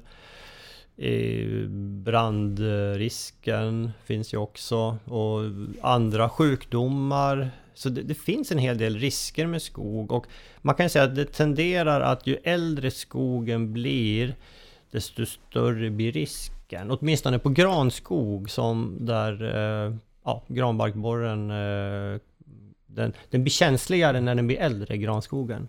Då blir den även känsligare för angrepp av granbarkborren. Ja men för den här granbarkborren har vi ju hört ganska mycket om. Även vi som inte lever i, i, i, med eh, skogar i våra eh, portföljer så att säga. Jo det här hör man ju om i tidningarna och nyheter och sådär också. Men ibland så hör man om älgar och, och annat eh, klövvilt som är där och, och, och mumsar och det gör de ju alltid hela tiden. Men det är inte så roligt om man får den här granbarkborren för den är ganska elak och det kostar ju väldigt, väldigt mycket pengar. Vi var ju in på det nyss här om att det eh, Att det blir lite varmare, det gör eh, att, att skogen eh, växer kanske lite snabbare, det binder lite mera koldioxid. Så att det är å ena sidan så, men sen är det ju den här risken, när du, som du sa nu här, att när det blir varmare så finns det ju risk för granbarkborren. Ja, framförallt torkan. Torkan. Alltså när, när det är torrt på våren. Vi har ju haft, alltså 2018 var ju en väldigt torr vår och sommar. Antagligen så startade faktiskt granbarkborren redan 2017, men 2018 då, då såg man det väldigt tydligt. Och sen dess har det ju faktiskt fortsatt. Vi, hade, vi har ju haft flera torra somrar sen dess då, men, men den var ju extrem. eh. Och har den väl kommit in, då finns den ju där och liksom, då ofta går den ju liksom ifrån gran till gran. Och det, det kan börja i ett vindfälle. Får du vindfällen då måste du, liksom ta, då måste du ta bort dem också. För ofta är det där som ett, ett påslag kan börja. Jag kan ge ett exempel på, från Lidingö. Gärna. Ja, du, du håller till där. Jag brukar springa på Lidingöloppsspåret då, väldigt fint där. Springer du upp för abborrbacken eller går du upp för den? Jag brukar nog springa men inte så fort. men då var det, det var en storm för ett par år sedan vid julen. Alfrida, heter den det? Det kan det vara. Ja. Där, då föll det ganska mycket på Lidingö. Okej. Ja, och eh, Lidingö kommun eller stad tog bort eh, en del, men långt ifrån allt. Ganska mycket låg kvar. Och jag, jag mejlade faktiskt till och med dem och sa att det här måste nog ni börja ta hand om, för annars kommer ni få problem med granbarkborrar. Okej. Jag fick ett goddag yxskaft svar. Eh, och, eh, men sen efter något år eller två år så, så tog man bort en hel del. Men på några ställen låg det kvar. Och bland annat om du kommer och springer på spåret och precis där du väljer om du ska springa 15 eller 30. Mm, Ganska nära den här skjutbanan också. Samvetsval. Mm. Ja, samhällsvalet. Där, där låg det bland annat en del döda granar. Och där, nu har det börjat sprida sig eh, till andra alltså, granar som var fisk, friska förut. Så där, där börjar tyvärr ganska många granar dö. Ja, det där är... Ja, ja, Så det måste man hålla koll på i sin egen skog, eh, granbarkborren. Ja, man blir lite besviken med, med när du tar dig tiden och faktiskt skriva till kommunen och få ta ett goddag yxskaft svar tillbaka men de, de insåg ju det kanske eh, i efterhand då att det, kostade lite mer än vad det smakade att faktiskt inte bara ta tag i det när du faktiskt tog dig tiden och informerade dem. När, när, när du är ute och springer sådär, eh, och ibland när man springer så kan man tycka att det är lite jobbigt och vill ha en mikropaus. Mm. Kan du liksom ta en avstickare in i skogen och spana efter om, om, om träd är att- attackerade av granbarkborrar? Jag tror att jag liksom, jag, jag noterar det liksom automatiskt tror jag. Jag, jag brukar även när jag är ute och kör bil så jag brukar jag liksom, oj fan, de där, det, är- det där är fullt med bruna granar liksom. Det är inte bra. Men hur, hur värderar man skog då? Eh, alltså vilka är de viktigaste faktorerna som ligger till grund för värdet när man, när man är nyfiken och sugen på att köpa en skogsfastighet och säljaren vill, har ju en uppfattning om vad de vill ha betalt för den här skogsfastigheten så Eh, och du har ju varit in på ett gäng olika faktorer här under poddavsnittet men vad är det som påverkar? Jo men nummer ett är väl kanske då virkesförrådet. Alltså hur mycket står det där? Så ofta när en fastighet är till salu så, så brukar det ju finnas med en skogsbruksplan. Så där kan du liksom gå in och se vad den innehåller. Nu är det inte säkert att den där stämmer. Så det bästa är ju faktiskt om du är riktigt intresserad att gå ut och börja liksom räkna lite på hur mycket, hur mycket skog står det här. Mm. Och kan man inte det själv, finns det någon man kan betala en slant för att ta hjälp? Man vill ju säkert gärna gå ut i skogen och se det här men kanske ha med sig någon som kan det här. Ja, det, det, du, kan ta, du kan ta hjälp och det du framför allt kan göra, eh, som jag kanske borde ha nämnt först, det är ju att titta, alltså Skogsstyrelsen kör ju laserskanning av, av Sverige. Man, håller, man gjorde det för ungefär tio år sedan. Nu håller man på med omgång två. Stora delar av landet är redan klart, inte riktigt hela tror jag. Där kan du få väldigt eh, noggrant, eh, alltså eh, virkesförrådet med hjälp av laserskanningen. Alltså det är ganska fantastiskt. Vi har jämfört när vi har avverkat eh, i vår skog. Vi har räknat ut det då, suttit framför datorn och kollat. Ja, det bör vara så här stor volym. Och sen har vi liksom fått facit då när vi har avverkat. Och det har, ja, i vårt fall har det stämt väldigt, väldigt bra. Okej, jag tänker mig så här initialt när det där kom så måste det ha funnits en och annan som jagade dolda tillgångar på balansräkningen om man så säger. Innan alla förstått att det var så, så, träffsäkert att använda det där och liksom leta efter skog där säljaren trodde att virkesförrådet var X men det, det digitala visar att ah, det kanske snarare är Y här. Jag har hört, jag, jag, jag känner en kille som, eh, han, han råkade ut för det. Han, han, hade, han fick en uppgift via en skogsbruksplan, men gick in och mätte och, och fick fram eh, ganska stora skillnader faktiskt. Så det här är, det är ett väldigt bra verktyg. Skogsstyrelsen, om man går in på Skogsstyrelsens hemsida så finns det kartor att leta fram där. Om man då vill maximera värdet och avkastningspotentialen. Vi har varit in på boniteten och det här marken och, och vart i, i Sverige som skogen ligger. Det kan man ju inte påverka. Nej, Nu har vi varit in på det här med att det ska barra och ligga och där och ge näring och sådär. Men vad, vad mer kan man göra om du... Återigen kopplingen till börsen. Du tänker så här. Jag vill maximera yielden per hektar. Vad kan man själv då göra? Mm, eh, precis, jo, men du, du kan göra ganska mycket. Men låt mig, jag hoppa tillbaka till, du, du, du, ställer ju frågan, vad, vad tittar man på liksom Mm. i första hand? Och det här med virkesförrådet, jag fastnar lite på det, men det är ju bara liksom första grejen. Du ska ju också kika liksom på arronderingen, Alltså hur ser den ut, själva fastigheten? Om det liksom ligger samlat eller är det flera fastigheter som liksom ligger isär? Ålder naturligtvis, eh, boniteten, det, kan, det kanske du sa. Vilken träslagsblandning finns det? Hur är viltbetet? För har du väldigt kraftigt betestryck, då kan det vara svårt att liksom få upp eh, ny tallskog. Eh. Ja, ja, Eller att du har kanske mycket skador på, på skogen som, som sänker värdet. Hur är vägarna? Skogsbilvägar, måste man investera i dem eller funkar de? Eller behöver du kanske bygga nya vägar för att komma åt eh, vissa områden? Det här, jag måste bara säga- ge en kuriosa här. Jag Ja. tror att det var i Holmens årsredovisning, eller Holmen kikade jag bland annat på inför det här avsnittet. Jag tror att det var de som skrev att det finns så, så, mycket skogsvägar, privata dito i Sverige, att det räcker fem mil runt jorden. Så att just som du säger här att man måste... Fem varv? Fem mil runt... Fem varv runt jorden. Inte fem mil runt jorden. Fem varv runt jorden. Wow, Ja, det är mycket. Ja, det är väldigt mycket. Coolt. Ja. Och sen har du väderstreck lite grann om du har en sluttning mot syd. Det kan vara väldigt positivt. Tillgång till vatten. Är det liksom, är det torrt område eller fuktigt? Eh, ja, det, det, men där, där har du väl liksom några grejer. Och sen då får man använda den här eh, diskontera kassaflödet då för att liksom räkna fram det om man vill göra det väldigt noga. Och det diskonterade kassaflödet, eh, det, det, där borde ju nu värdet vara lägre idag för att kalkylräntan är lite högre. Även om nu tycker jag att det går väldigt, väldigt snabbt att, eh, med sentimentet att ändra att många tror på kraftigt sjunkande räntor från centralbankshåll. Hur har prisutvecklingen varit på skogsfastigheter då? I och med att kalkylräntan ändå har kommit upp. Ser man lite förbi det?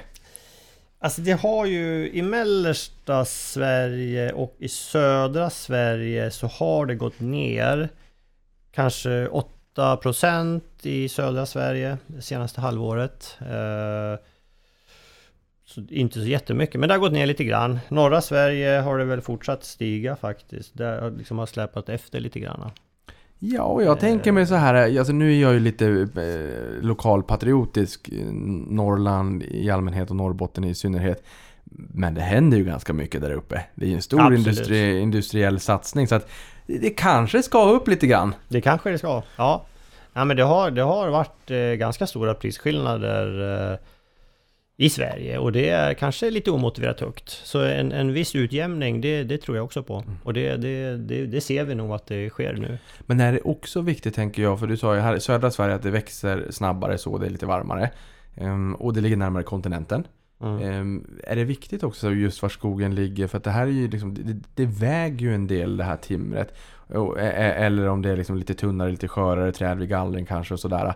Att det ligger nära någon hamn eller sågverk. Hur tänker man där? Ja men absolut, det, det, så är det ju. Att det ligger nära liksom industri och man, pr- man brukar prata om att, jag menar i Mellansverige där kanske man ofta har lite längre till industrin för den kanske ligger mer i södra och längs Norrlandskusten. Man, man har pratat om det här liksom att, att det har funnits ett, ett, eh, ett bälte med, med liksom lågt pris i, i Mellansverige. Eh, Så, så det, det påverkar också, helt klart. Men tillbaka till frågan om hur man maximerar Mm. avkastningspotentialen. Ja, nej men vi, vi, vi satsar på kvalitet som jag nämnde. Vi jobbar med sådd eh, och liksom verkligen försöker få upp täta ungskogar. För det är liksom när du anlägger ungskogen, det sätter ju liksom agendan för hur skogen kommer att bli. Du kan liksom inte rädda en, en skog om den är liksom i medelåldern, så om, om, den är dålig så är det liksom, det, det, då är det tufft att få den till en bra skog. Så mycket stammar i ung ålder, då får du liksom ett högt urval och du kan klara en, en betning ifrån klövviltet. Vi, vi har ju väldigt höga betesskador i Sverige. Vi ligger kanske på drygt 10% färska betesskador på tallen. Och målet som Skogsstyrelsen och Naturvårdsverket har är ju max 5%. Så där har vi ju en, en, en bit kvar då. Så täta ungskogar, blandskog tycker jag absolut. För det minskar risken eh, och du vet ju aldrig eller oftast vet du inte vad kommer att växa bäst just på den här marken. Har du flera träslag, du sprider ut risken och så kan du gynna det träslag som du ser växer väldigt bra. Eh, blanda gärna in björk också. Förädlad björk nu börjar växa fantastiskt fint.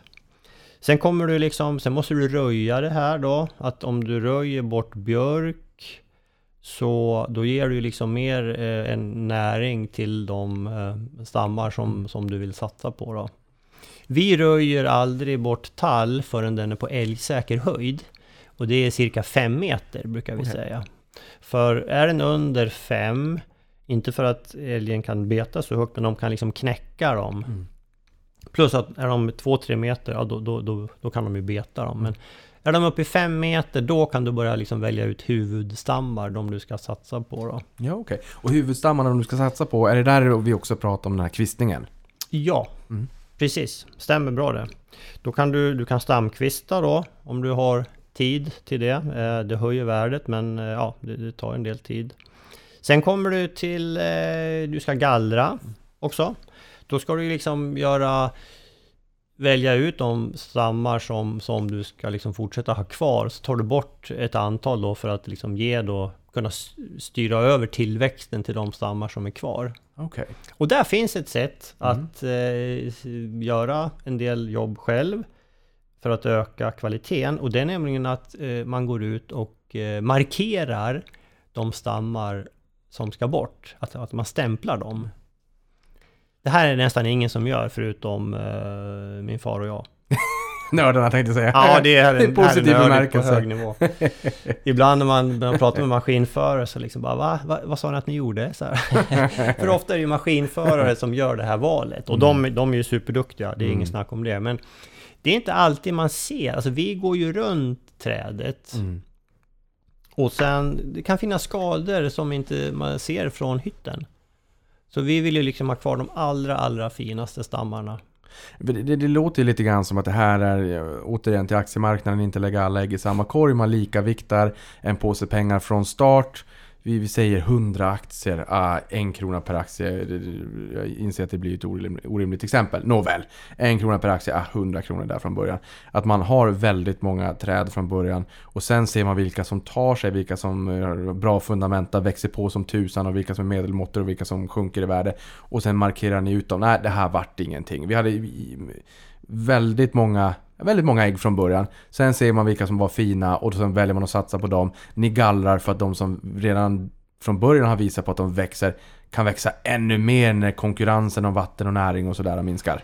Ja, och vi väljer ut de som är raka då, som vi Och liksom raka. satsar på. Mm. oss. Eh, Fria från skador, fria från betesskador och sådär.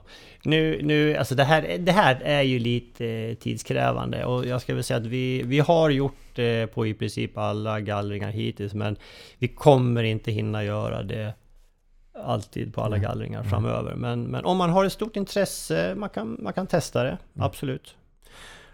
Om man då känner nu att ah, men det, här, är- det här är intressant, jag, eh, jag, jag vill köpa en skogsfastighet.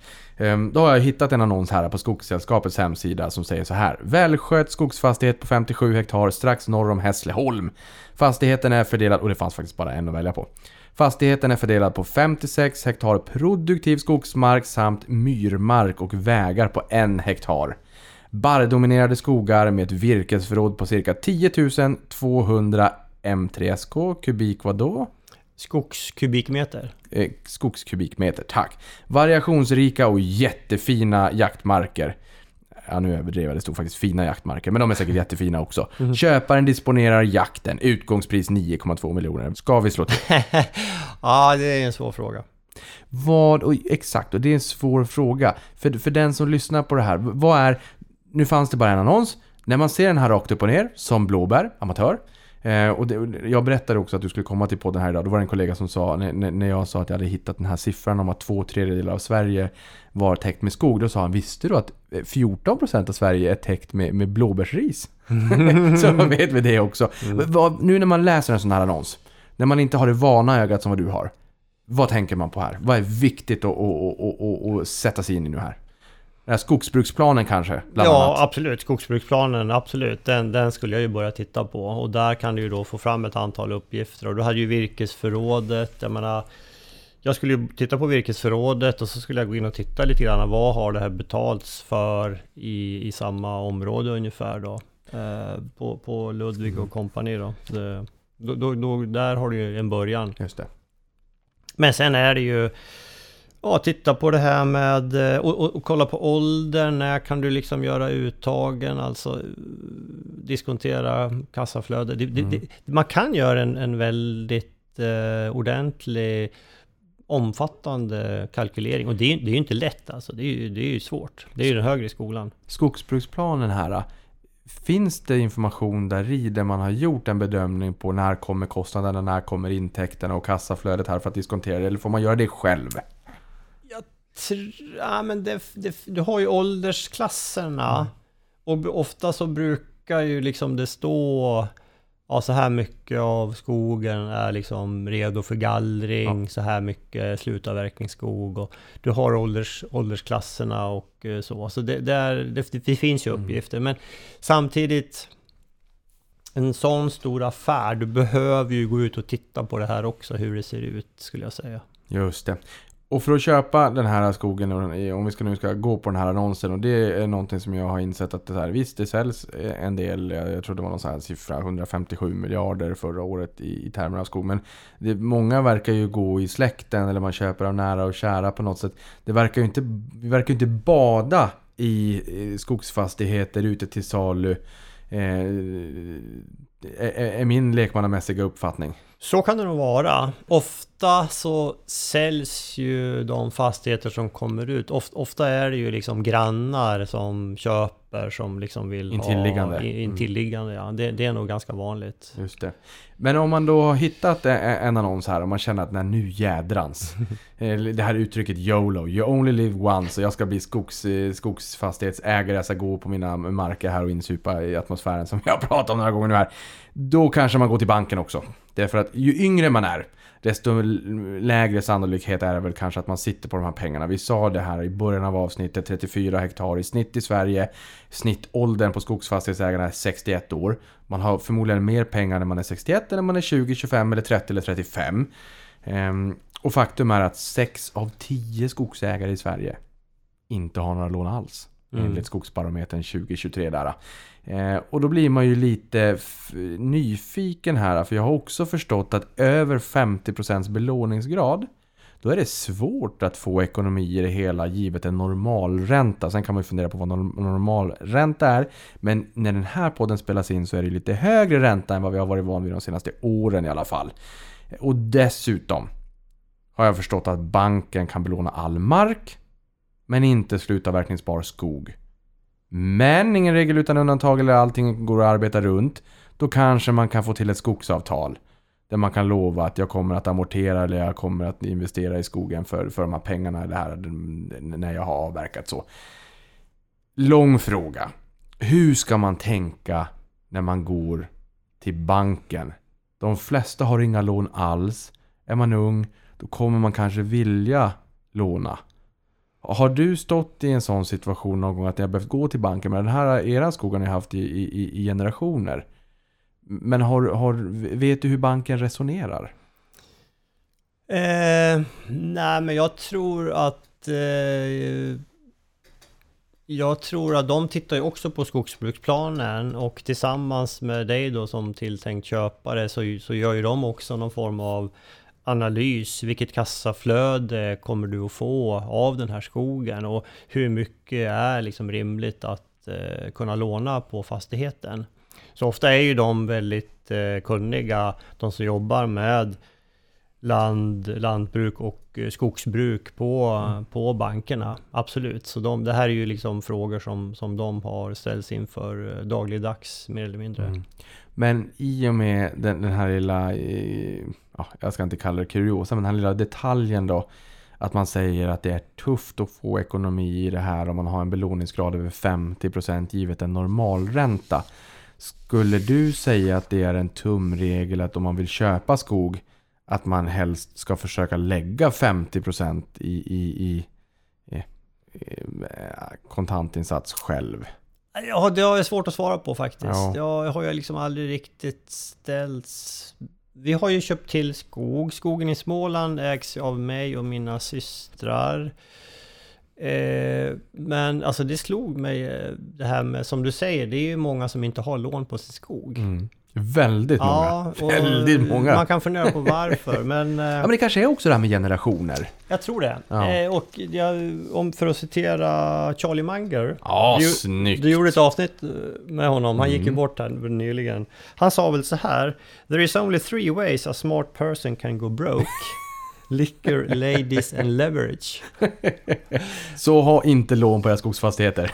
Nej, det, jag säger inte det, men eh, man, alltså man får väl vara lite försiktig. Ja. Eh, Men självklart eh, så, så kan man ju ha lån på det, men man får väl göra bedömningen. Och där som sagt, jag tror, jag tror bankerna, prata med dem på bankerna, de har ju duktiga människor som är dedikerade till jord och skogsbruk.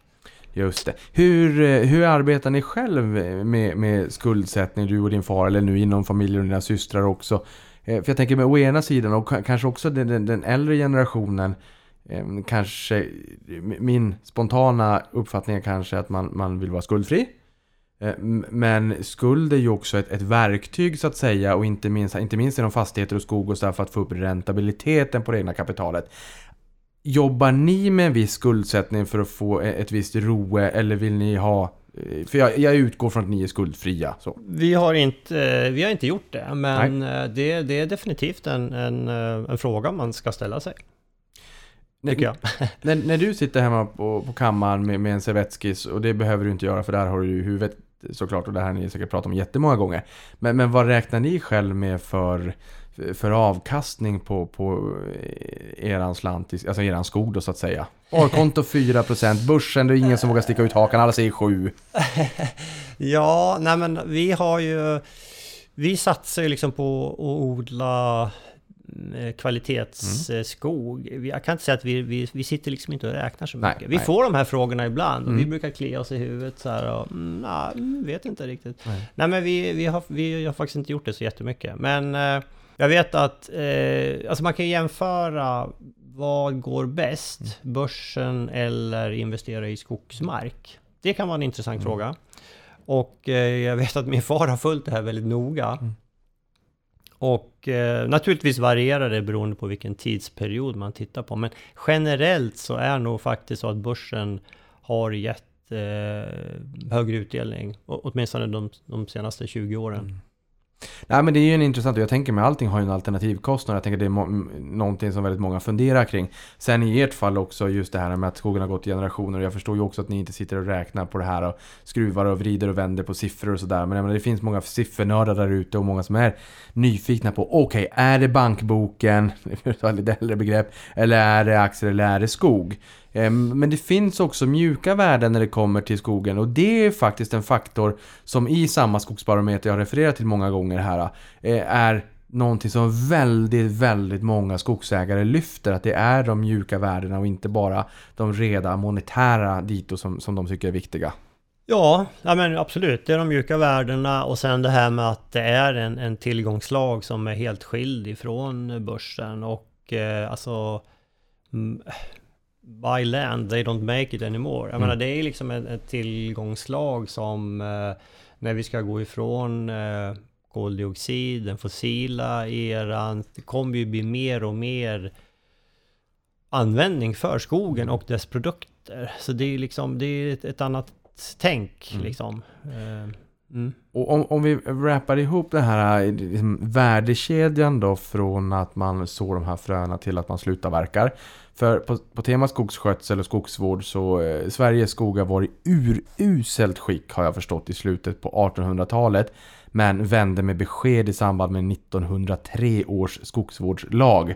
Och under de senaste 100 åren har mängden skog i Sverige fördubblats och skörden har ökat. Och då förstår man att det här med skogsvård är viktigt. Och det har vi också varit in på. Man förstår ju när man lyssnar på den här podden att för er är det extra viktigt. Ni, ni har liksom gjort det här till någon form av familjekult är fel ord. Men, men ni, ni tycker att det här är roligt och nu har eran mix där för ert recept för, för hur ni gör för, för att skogen ska må så bra som möjligt och växa så fint som möjligt. Berätta, och nu lyssnarna målar upp en bild framför sig då, en horisontell linje, värdekedja, från frö till slutavverkning. Vad har vi däremellan? Ja, vad vi har emellan, det är ju... Jag, jag nämnde ju lite grann hur vi beskogar då. Eh, och eh, jag kan ju sticka in med också att alltså, vi är ju... Jag säger inte att vi sitter på facit att det är så här man ska göra. Alltså det, det. finns ju många sätt att, att odla sin skog på och vi, vi kan absolut inte allt. Vi försöker lära oss nytt hela tiden och det, det kommer fram mycket forskning som man kan ta del av och sådär. Så Det är det som är det roliga. det är det som är det roliga. Man får liksom ha en ödmjuk inställning. det. Och det som funkar liksom på vår mark, det är inte säkert att det fungerar på en annan mark. Många vägar bär till Rom. Många vägar bär till Rom. Eh, nej men vi jobbar ju med, med som sagt täta ungskogar, uh, röjer försiktigt i lövet. Vi vill ha kvar mycket löv, för det är ju mat till klövviltet också. Ja just det, ät inte träden snälla, ät lövvilt. Ja men precis, alltså raser brukar man prata om att man ska spara. Alltså Mm. rönn, asp, sälj och ek. Rönnen älskar ju älgen. Så ser vi en rönn, då låter vi alltid den stå kvar. Även om Okej. den liksom övertoppar en tall eller gran. Eh, för vi vill ha mycket rönn och har man några rönnar som börjar bilda träd, då hjälper ju fåglarna till liksom att sprida eh, så att det blir nya rönnar. Eh, nej men då har vi röjning då och sen när eh, träden börjar komma upp lite höjd då får man ju börja välja ut eh, huvudstammarna så man får gå in och börja röja i tall och gran. Och då som jag nämnde så vill man göra det vintertid. Alternativt ha med sig och spruta på Eh, stubbytorna så att man inte får röt, in rötsporer i... För det, får man in rötsporer i en stam som du har kapat då sprider den sig via rötterna till liksom grannträdet. Och det, det är inte bra. Eh, och sen får du jobba med gallring. Eh, det kan finnas skogar, kanske speciellt granskog som du inte gallrar alls. Men ofta gallrar vi en gång i granskog. Man vill inte göra så många ingrepp där. En granskog är liksom ganska känslig.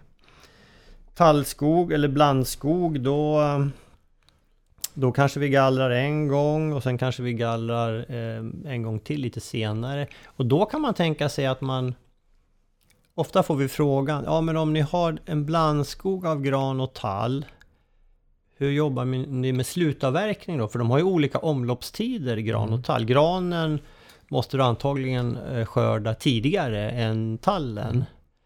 Det behöver inte vara så, men, men ofta gör man det för att när, när granen blir gammal så blir den ganska känslig för, för insektsangrepp då.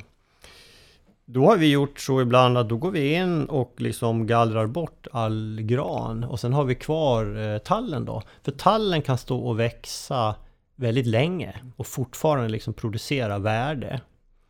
Och den producerar ju liksom mest värde när den blir äldre för då den liksom stamkvistar sig själv naturligt. Så det blir ju liksom när den blir 100 år och, och upp i de åldrarna så det blir liksom en väldigt fin värdetillväxt eh, på dem då. Och om vi sår ett frö idag, dag Mm. noll, gran, tall. Vad har vi för cykel? Hur många år pratar vi om? Det där varierar ju i olika delar av landet och det finns något som heter lä- lägsta slutavverkningsålder då som beroende på vilket län man är i landet. Men jag menar i, i Bergslagen där vi är, vi... Jag menar tallen den, den vill vi ju ha uppemot eh, ja, över 100 år. Granen den, den, eh, den, ska- den ska nog inte riktigt bli så gammal även om, om vi har sådana också. Men eh, den, jag, jag, tror, jag tror vi får vara beredda på att ta den lite tidigare. 70, 80, 90. För blir den för gammal då får vi tyvärr eh, gran, eh, granbarkborreangrepp. Och tyvärr, tittar man på Skogsstyrelsens... De gör ju liksom beräkningar eller, eller vad ska man säga, hur det, hur det kan se ut i framtiden. Och, och enligt deras eh, beräkningar med en klimatförändring, varmare, torrare klimat, så kommer angreppen av granbarkborrar att öka. Så jag tror, tyvärr har vi nog bara sett början på det här. Så man, man får vara väldigt eh, observant på när det blir torrt, liksom gammal gran. Man får vara försiktig med det. Och, och vi har ju inte pratat om vildsvin. Och, och, Nej, och jag tänker mig också, i vilka delar av Sverige är man orolig för vad? Alltså, vi har pratat om klövvilt och älg och granbarkborre. Och skiljer det så här lite grann beroende på vart i Sverige skogs, skogen ligger? Ja, ja men det gör det. Mycket älg kanske uppe i norr. Ja, precis. I, älg, i, förlåt, I norr är det mycket älg eh, och där har man något som kallas för alltså en blandning av eh, alltså, eh, älgbetning och eh, eh, alltså multiskadad skog. Eh, törskate är en svamp som angriper tallen. I, I Bergslagen där går den liksom på äldre tallar, de som blir, ja, börjar bli över 100 år. Men i, i, upp, längst upp i norr går den på ungskog också. På, ett, på ett sätt som vi inte ser i södra Sverige. Så det där det där är ju ett stort problem, helt klart. Och ja, forskarna försöker ju lösa det här men, men eh, just törskateangrepp på ungskog är eh, Ja, det, det är inte helt enkelt att komma runt. Man vet nog inte riktigt hur man ska göra. Älg, när det gäller älgskador, där är ju en ganska... Det pågår ju liksom en debatt hela tiden. Hur ska vi förvalta viltet på ett bra sätt? Jägarna gör ju ett, ett jättejobb där. Sen kanske jägarna och markägarna har lite olika uppfattningar om eh, hur många älgar per hektar man ska ha då. Men, men eh, att man ska lösa det lokalt är väl kanske det viktigaste. Och på vissa ställen funkar det väldigt bra, på andra ställen har man ju mera problem med, med betesskador. Mm. Och vildsvinen där då? Som sagt, det hade vi inte varit in så mycket Nej, på. Ä- vildsvin har vi inte pratat om så mycket om. De har väl, nu, nu är ju den här äh, afrikanska svinpesten utanför Fagersta, den är ju väldigt aktuell. Eh, där har ju man eh, stängt in ett, ett område, man har väl skjutit av i princip all vildsvin tror jag i det här centrala området och man verkar ju som att man lyckas kunna begränsa smittan till det området. Så där har ju jägarna gjort ett fantastiskt jobb och, och verkligen skjutit av det här. Annars så jag menar, jag tror bönderna har ju, har ju bra mycket större problem med vildsvin än, än skogsägarna. De bökar runt i skogen. I den omfattning vi har så har vi inte vi tyckt att det har varit ett jätteproblem för oss. Men jag menar bönderna, du vet de går ut och liksom förstör på åkern. Det är ju, det kan ju vara katastrof för, för bönderna. Och vi har ju en väldigt hög stam av vildsvin. Det är mycket märkligt faktiskt. Alltså både i Norge har man väl den... Där har man ingen alls tror jag. Eller har man någon liten? Danmark? Eh, ingenting. Finland osäker på, betydligt lägre. Likadant vår, vår älg... eh, Älgstam. Vi har ju hög, tätaste älgstammen i hela världen. Vi har ju ungefär dubbla Finlands älgstam. Jaha, Ja, oj. ja. Kanske Bara- lite hög tycker jag då, men eh, där finns olika uppfattningar om det.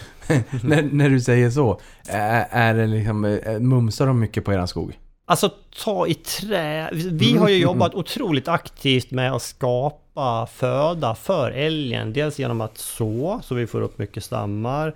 Dels genom att röja lövet väldigt försiktigt, spara rönn och allting. Så just nu har vi inte det. Men historiskt, om du går tillbaka, vår fastighet i Småland, där har vi historiskt haft mycket skador. Men, men nu ser det mycket bättre ut. Där är en väldigt bra viltförvaltning. Det låter som att i er skog kan man ha lite älgsafari nästan med tanke på att de har mycket mat. Och på det temat, jag menar många av, våra, många av mina börsintresserade lyssnare älskar ju utdelning. Och Ja. har ju vid flera tillfällen säkert sneglat på aktier med, med en trevlig direktavkastning även om det verkligen inte är den absoluta parametern bara att titta på. Men eh, du som lyssnar på det här, ni har alla varit där.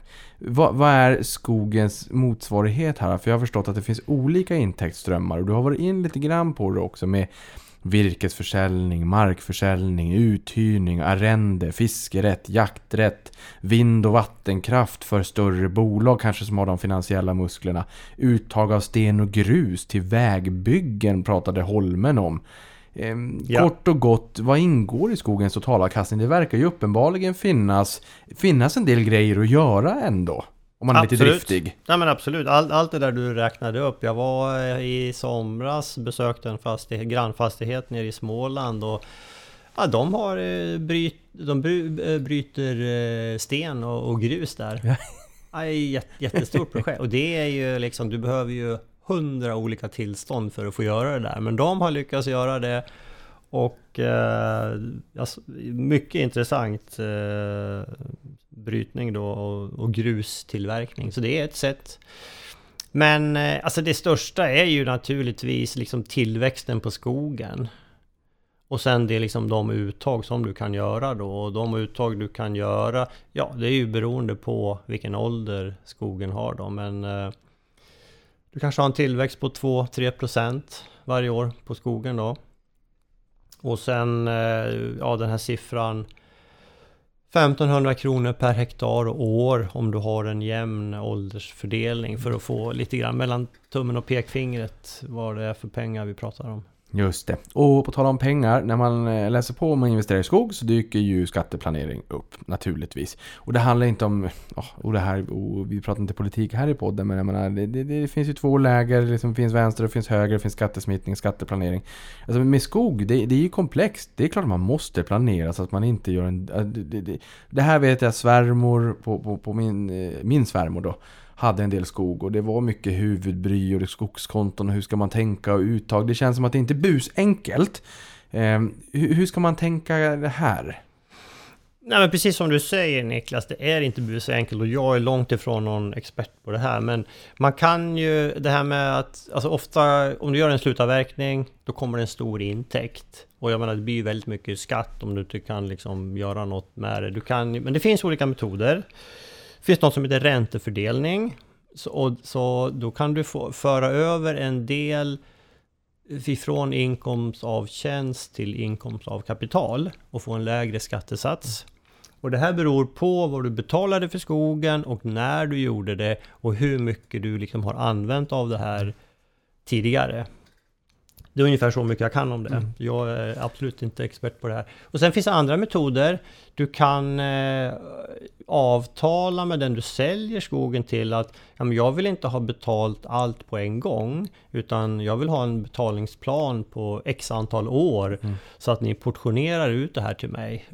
Så att jag kan liksom skatta det över flera år. Ja, för jag tänker här också, det, det, det kostnaderna och intäkterna, de, före, de förefaller ju inte komma samtidigt. Jag tänker man under ganska många år tar man ju kostnader för att ta hand om, om skogen, för att gallra och det, det, är, det är ju som vi har Ja. lärt oss på det här, i det här avsnittet då. Det är ganska mycket arbete fram till att det är slutavverkning. Och där kommer en, en stor påse pengar. Men då måste man ju kunna dra av för alla kostnader man har haft eh, under åren, tycker jag i alla fall.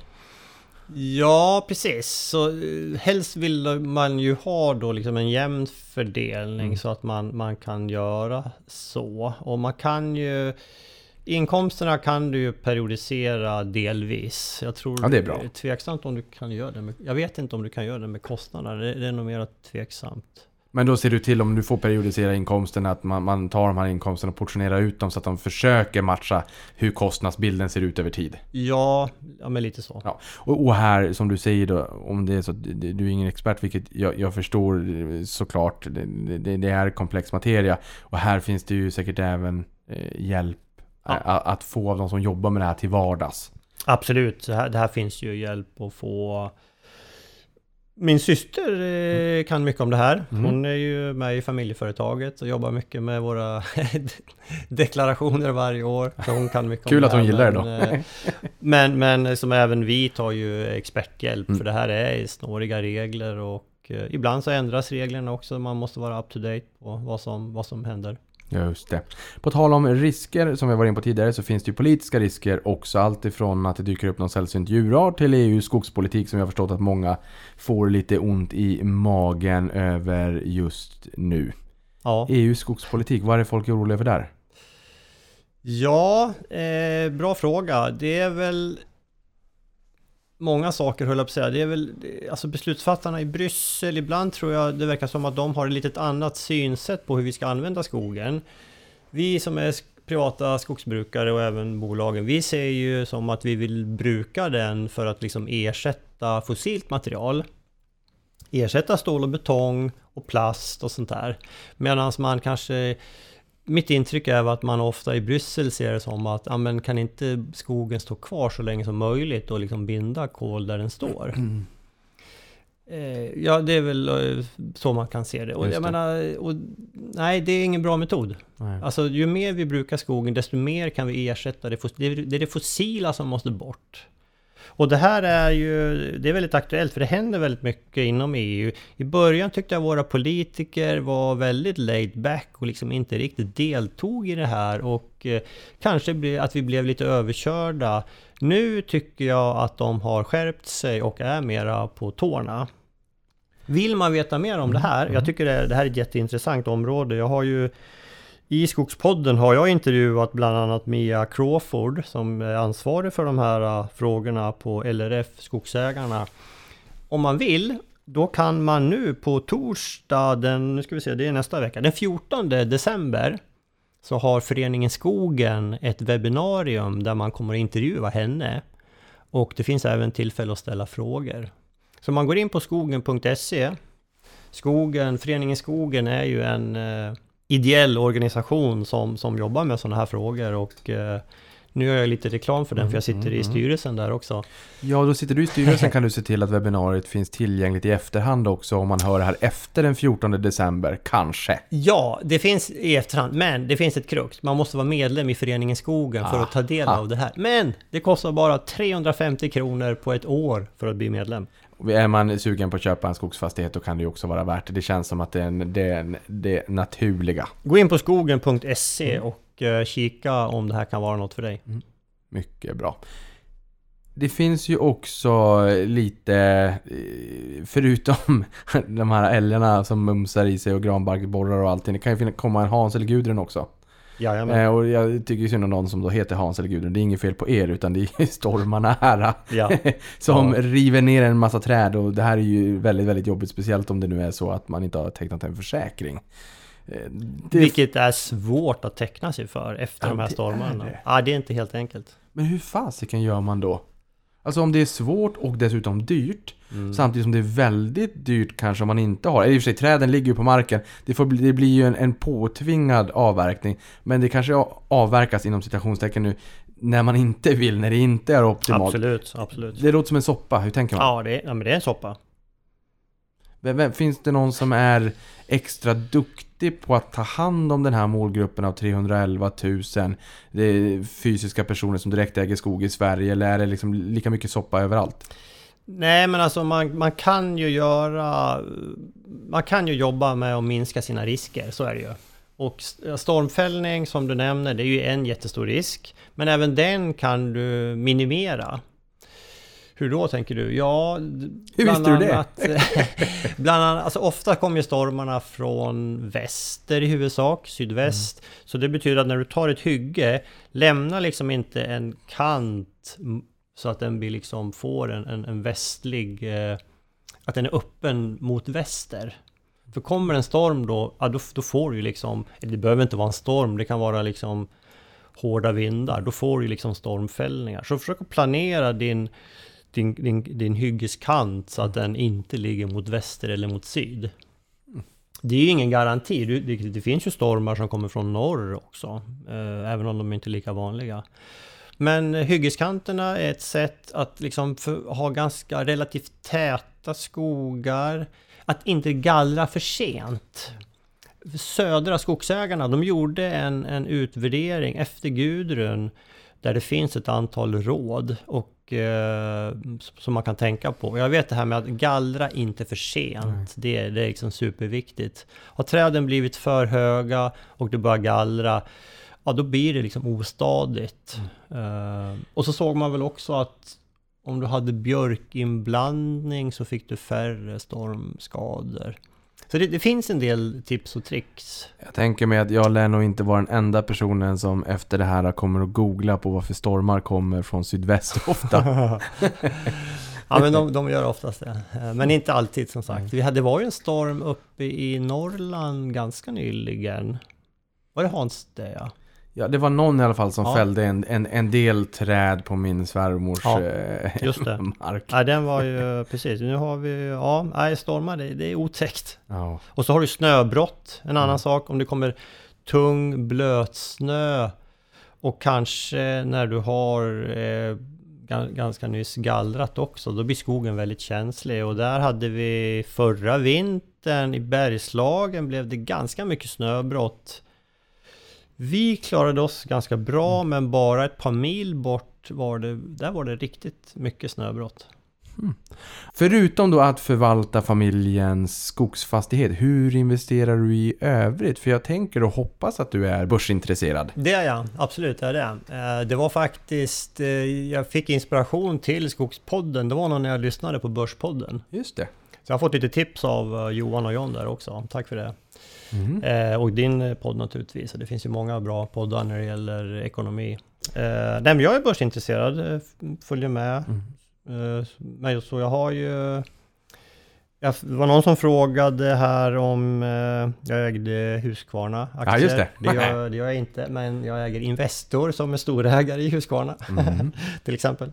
Ja, men jag har en del skogsbolag. Inga jättemängder, men SCA, Holmen, eh, eh, Stora Enso. Så du har eh, tagit 100% av de som finns av de stora eh, UPM skogsägarna? också har jag. Ja. Eh, men även andra bolag naturligtvis. Så, Är det ett nej, men, eh, statement att du inte äger Husqvarna? Nej. Det, det, det finns ingen anledning till det Nej, så? nej, nej. Nej, det var, det var en direkt fråga bara. Just det. För jag fick frågan eh, om man, eh, vilken motorsåg eh, kan man rekommendera? Ja, och, och här, och vi kommer alldeles strax in, det här är ett jättelångt avsnitt, vi kommer alldeles strax in på Twitterfrågorna också. Det var ju Peter Benson eh, som är chefredaktör och ägare av tidningen Affärsvärlden. Som frågade bästa motorsågen för en sällansågare från storstan som inte är så priskänslig men som har låg tolerans för strul och komplexitet. Du har i alla fall inte Husqvarna i, i portföljen, men skulle du rekommendera en Husqvarna här eller vad ska man köpa då? Absolut Husqvarna. Nej men vi... Eh, om man använder den skapligt ofta, vi- alltså jag har, jag har en Husqvarna 550 XP Mark 2. Mycket smidig, ganska lätt, väldigt kraftfull. Eh, den kan du ha till liksom allting. Jag har satt på lite större svärd om man ska fälla frötallar till exempel. Om Peter Benson vill vara med i en eh, kukmätartävling på landet, då kanske han ska ha en större modell, kanske en 572. Ja. 70 kubikcentimeter! Nu snackar vi såg. Ja, nu snackar vi såg. Ja, nu snackar vi såg. Men det är nog lite overkill. Nej, men alltså om man har den som lite hobbybruk, alltså man kan tänka sig en elsåg. De är ju väldigt lättskötta. Vi jobbar ju ganska mycket när vi röjer med elsågar. Dels eh, lite mindre motorsågar, men även då själva röjsågar också, eh, som är eldrivna. Lättskötta, smidiga, du har inga avgaser, väldigt, blir väldigt effektiva, hög verkningsgrad, du får... eh, Du har momentet direkt du gasar liksom. Zup. Så ja, det kan, det kan vara någonting. Det kan vara någonting. Benson, där har du fått ditt svar. En spännande spaning från, återigen nu Skogsbarometern 23 då, är att fler än hälften av skogsägarna, 55% för att vara exakt, som tillfrågats anger att de ser en investering i skog som mycket eller ganska lönsam. Ungefär hälften, 51% föredrar dessutom att investera i mer skog framför bankboken eller aktier och fonder.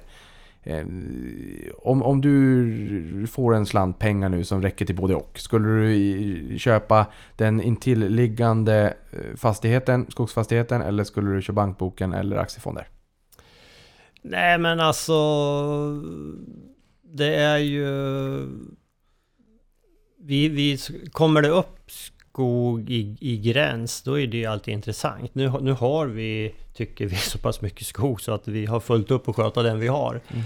Men eh, så det enkla svaret är nog att det skulle nog bli en, en eh, aktieinvestering i så fall. Men, men eh, ja, att, att lönsamheten har gått upp nu, det är ju kul. För alltså, priserna har varit väldigt låga på, eh, på skog. Alltså när man, man säljer skogen till, eh, till skogsbolagen. Och nu har de gått upp. Vilket är behövligt för skogsägarna. Det är ju liksom... Det har varit ganska många tuffa år med jäkligt dåliga priser. Sverige har ju legat efter både Finland och Norge och, och baltstaterna.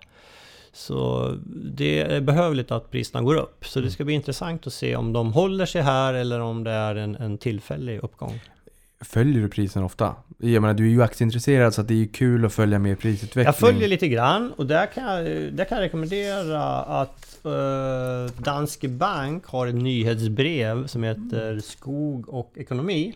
Kommer ungefär en gång i kvartalet. Det där kan man signa upp sig på. Då kör de också ett webbinarium där de presenterar slutsatserna. Och de, de presenterar alltid liksom hur, hur priserna, vilket håll de går åt och massapriserna, vilket håll de går åt och sådär. Ja, okej. Så, Så att- det är en höjdare. Ja, men det där är jättebra tips. Ruvade du på Bergs Timber innan budet då? Nej, Sen kom ju budet, eh, backar man bak bandet några år så, så här, budet var en 80% pr- budpremie eller någonting men, men såg man ett chart, en, en graf på några års sikt så, så var det, det var fortfarande väldigt långt upp till, till forns stora dagar för bara några år sedan sågverk har ju haft eh, tufft med lönsamheten, helt klart. Eh, ja, eh, och de, de säger ju nu, just i Danske Banks senaste brev, de intervjuar ju mm, de som jobbar med sågverk. Det är en väldigt speciell situation. Det är höga timmerpriser i Sverige när de ska köpa råvaran. Men det är, och det är svårt att få tag på råvara. Men det är väldigt låg efterfrågan på liksom, eh, virke och konstruktionsvirke. Då. Eftersom byggandet har ju kollapsat. Den har ju... Ja, i år har det ju halverats i Sverige och 2024 så är ju prognosen att den kommer att gå ner ytterligare. Och ja, byggs det ingenting, ja då går det ju inte åt virke heller. Nej, men, men det, finns, det, liksom, det finns ingen bättre medicin mot höga priser än höga priser. Och vi har ju sett extremt höga priser när det kommer till råvaror som har fallit tillbaka kraftigt globalt. Det bör, bör rimligtvis börja påverka positivt snart. Och dessutom, jag menar, vi hushåll, vi har ju tittat ju på KPI. Eh, när, när vi tittar på inflationen, konsumentprisindex och så tänker vi att KPI, inflation är inte samma sak som minflation eftersom att jag kanske inte köper samma sak som är i Riksbankens korg av referensvaror så. Men i byggbranschen så tittar man på byggkostnadsindex och då byggherrekostnader och andra råvarukostnader och allt man använder, armerat stål och allt vad det då är. Det var ju upp 17%. Mhm. Extremt höga nivåer och Mm. dessutom så har det varit en tjurrusning på finansieringskostnaderna. Så förhoppningsvis peppar peppar när vi ser att det börjar lätta och vi kanske får lägre räntor. Att vi kanske får en liten swoosh i byggnationen också, att det påverkar positivt här. Vi får hoppas. Nåväl, Twitterfrågorna. Pjäs han säger Hur ser du på EUs skogsstrategi för 2030? Det där har vi varit in lite grann på. Har vi sagt allting där? Ja, nej men alltså det där får man följa. Det där, man, man blir lite orolig för eh, politikerna i Bryssel är lite klåfingriga tycker jag. Men följ det här noga, gå in och lyssna på Mia Crawford, hon kan det här jättebra. Jag har intervjuat henne i Skogspodden för ungefär ett år sedan, men det har hänt saker sedan dess. Så i katalogen av Skogspodden så hittar man det avsnittet också. Yes. Här har vi nästa fråga av miljonär innan 30. Rimlig fördelning av EK, alltså eget kapital kontra lån för någon som vill investera i skog i syfte att ha det som en bisyssla men vill få ut ett löpande kassaflöde.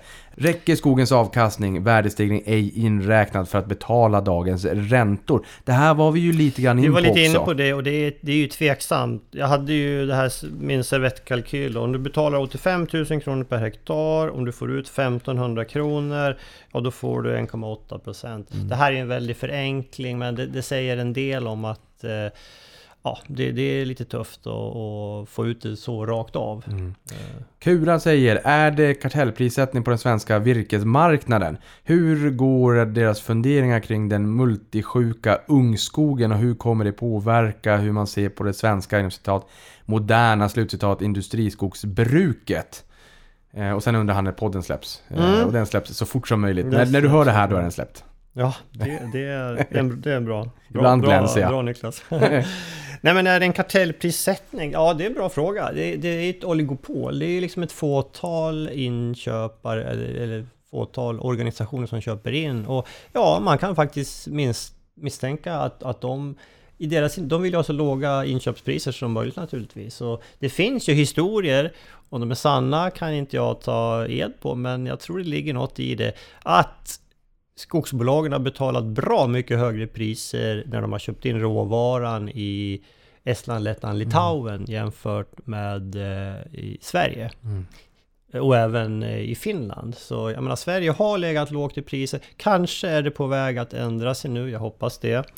Sen att det är en, en kartell är ju olaglig per definition, Mm. så det, det tror vi ju inte. Men eh, vi hoppas på lite bättre konkurrens. När det gäller den multisjuka ungskogen, jag får bromsa dig lite grann här Niklas, jag ser att du är på hugget som en, som en Som vanligt. Ja.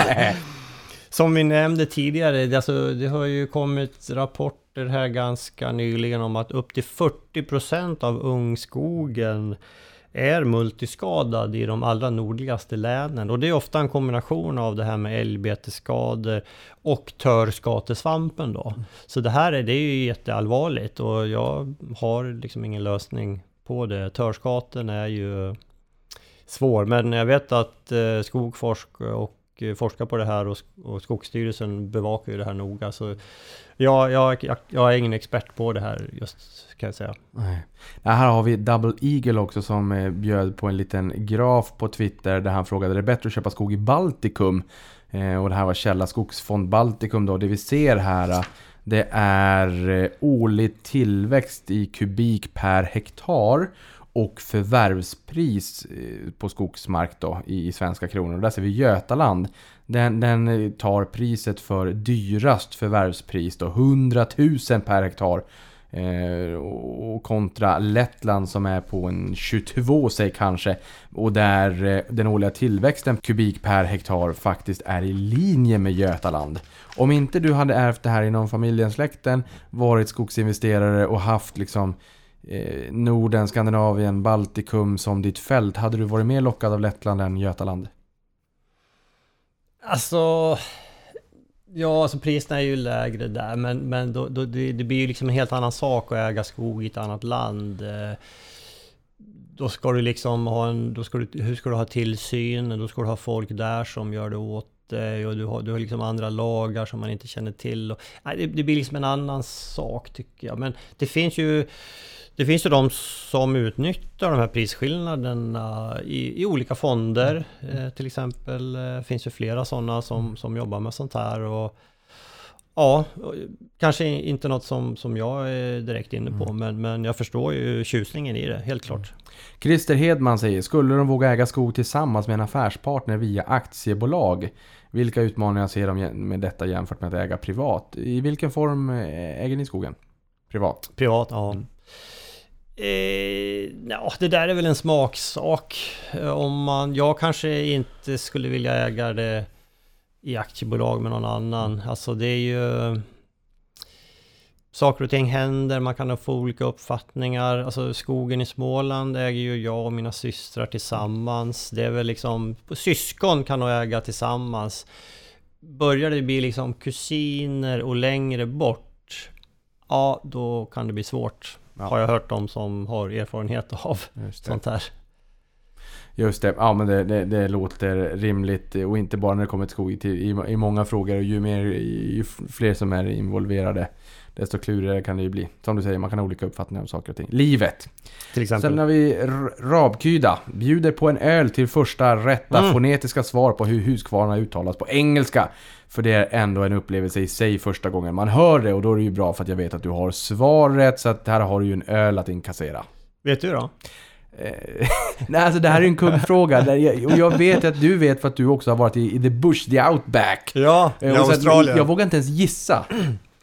Hu- Ja men de där Husqvarna. uttalar de det var eh, Husqvarna. Husqvarna. Husqvarna. Ja, och det tog ett tag innan jag förstod. Uh, where from? Ah, Sweden. Ah, you have Husqvarna.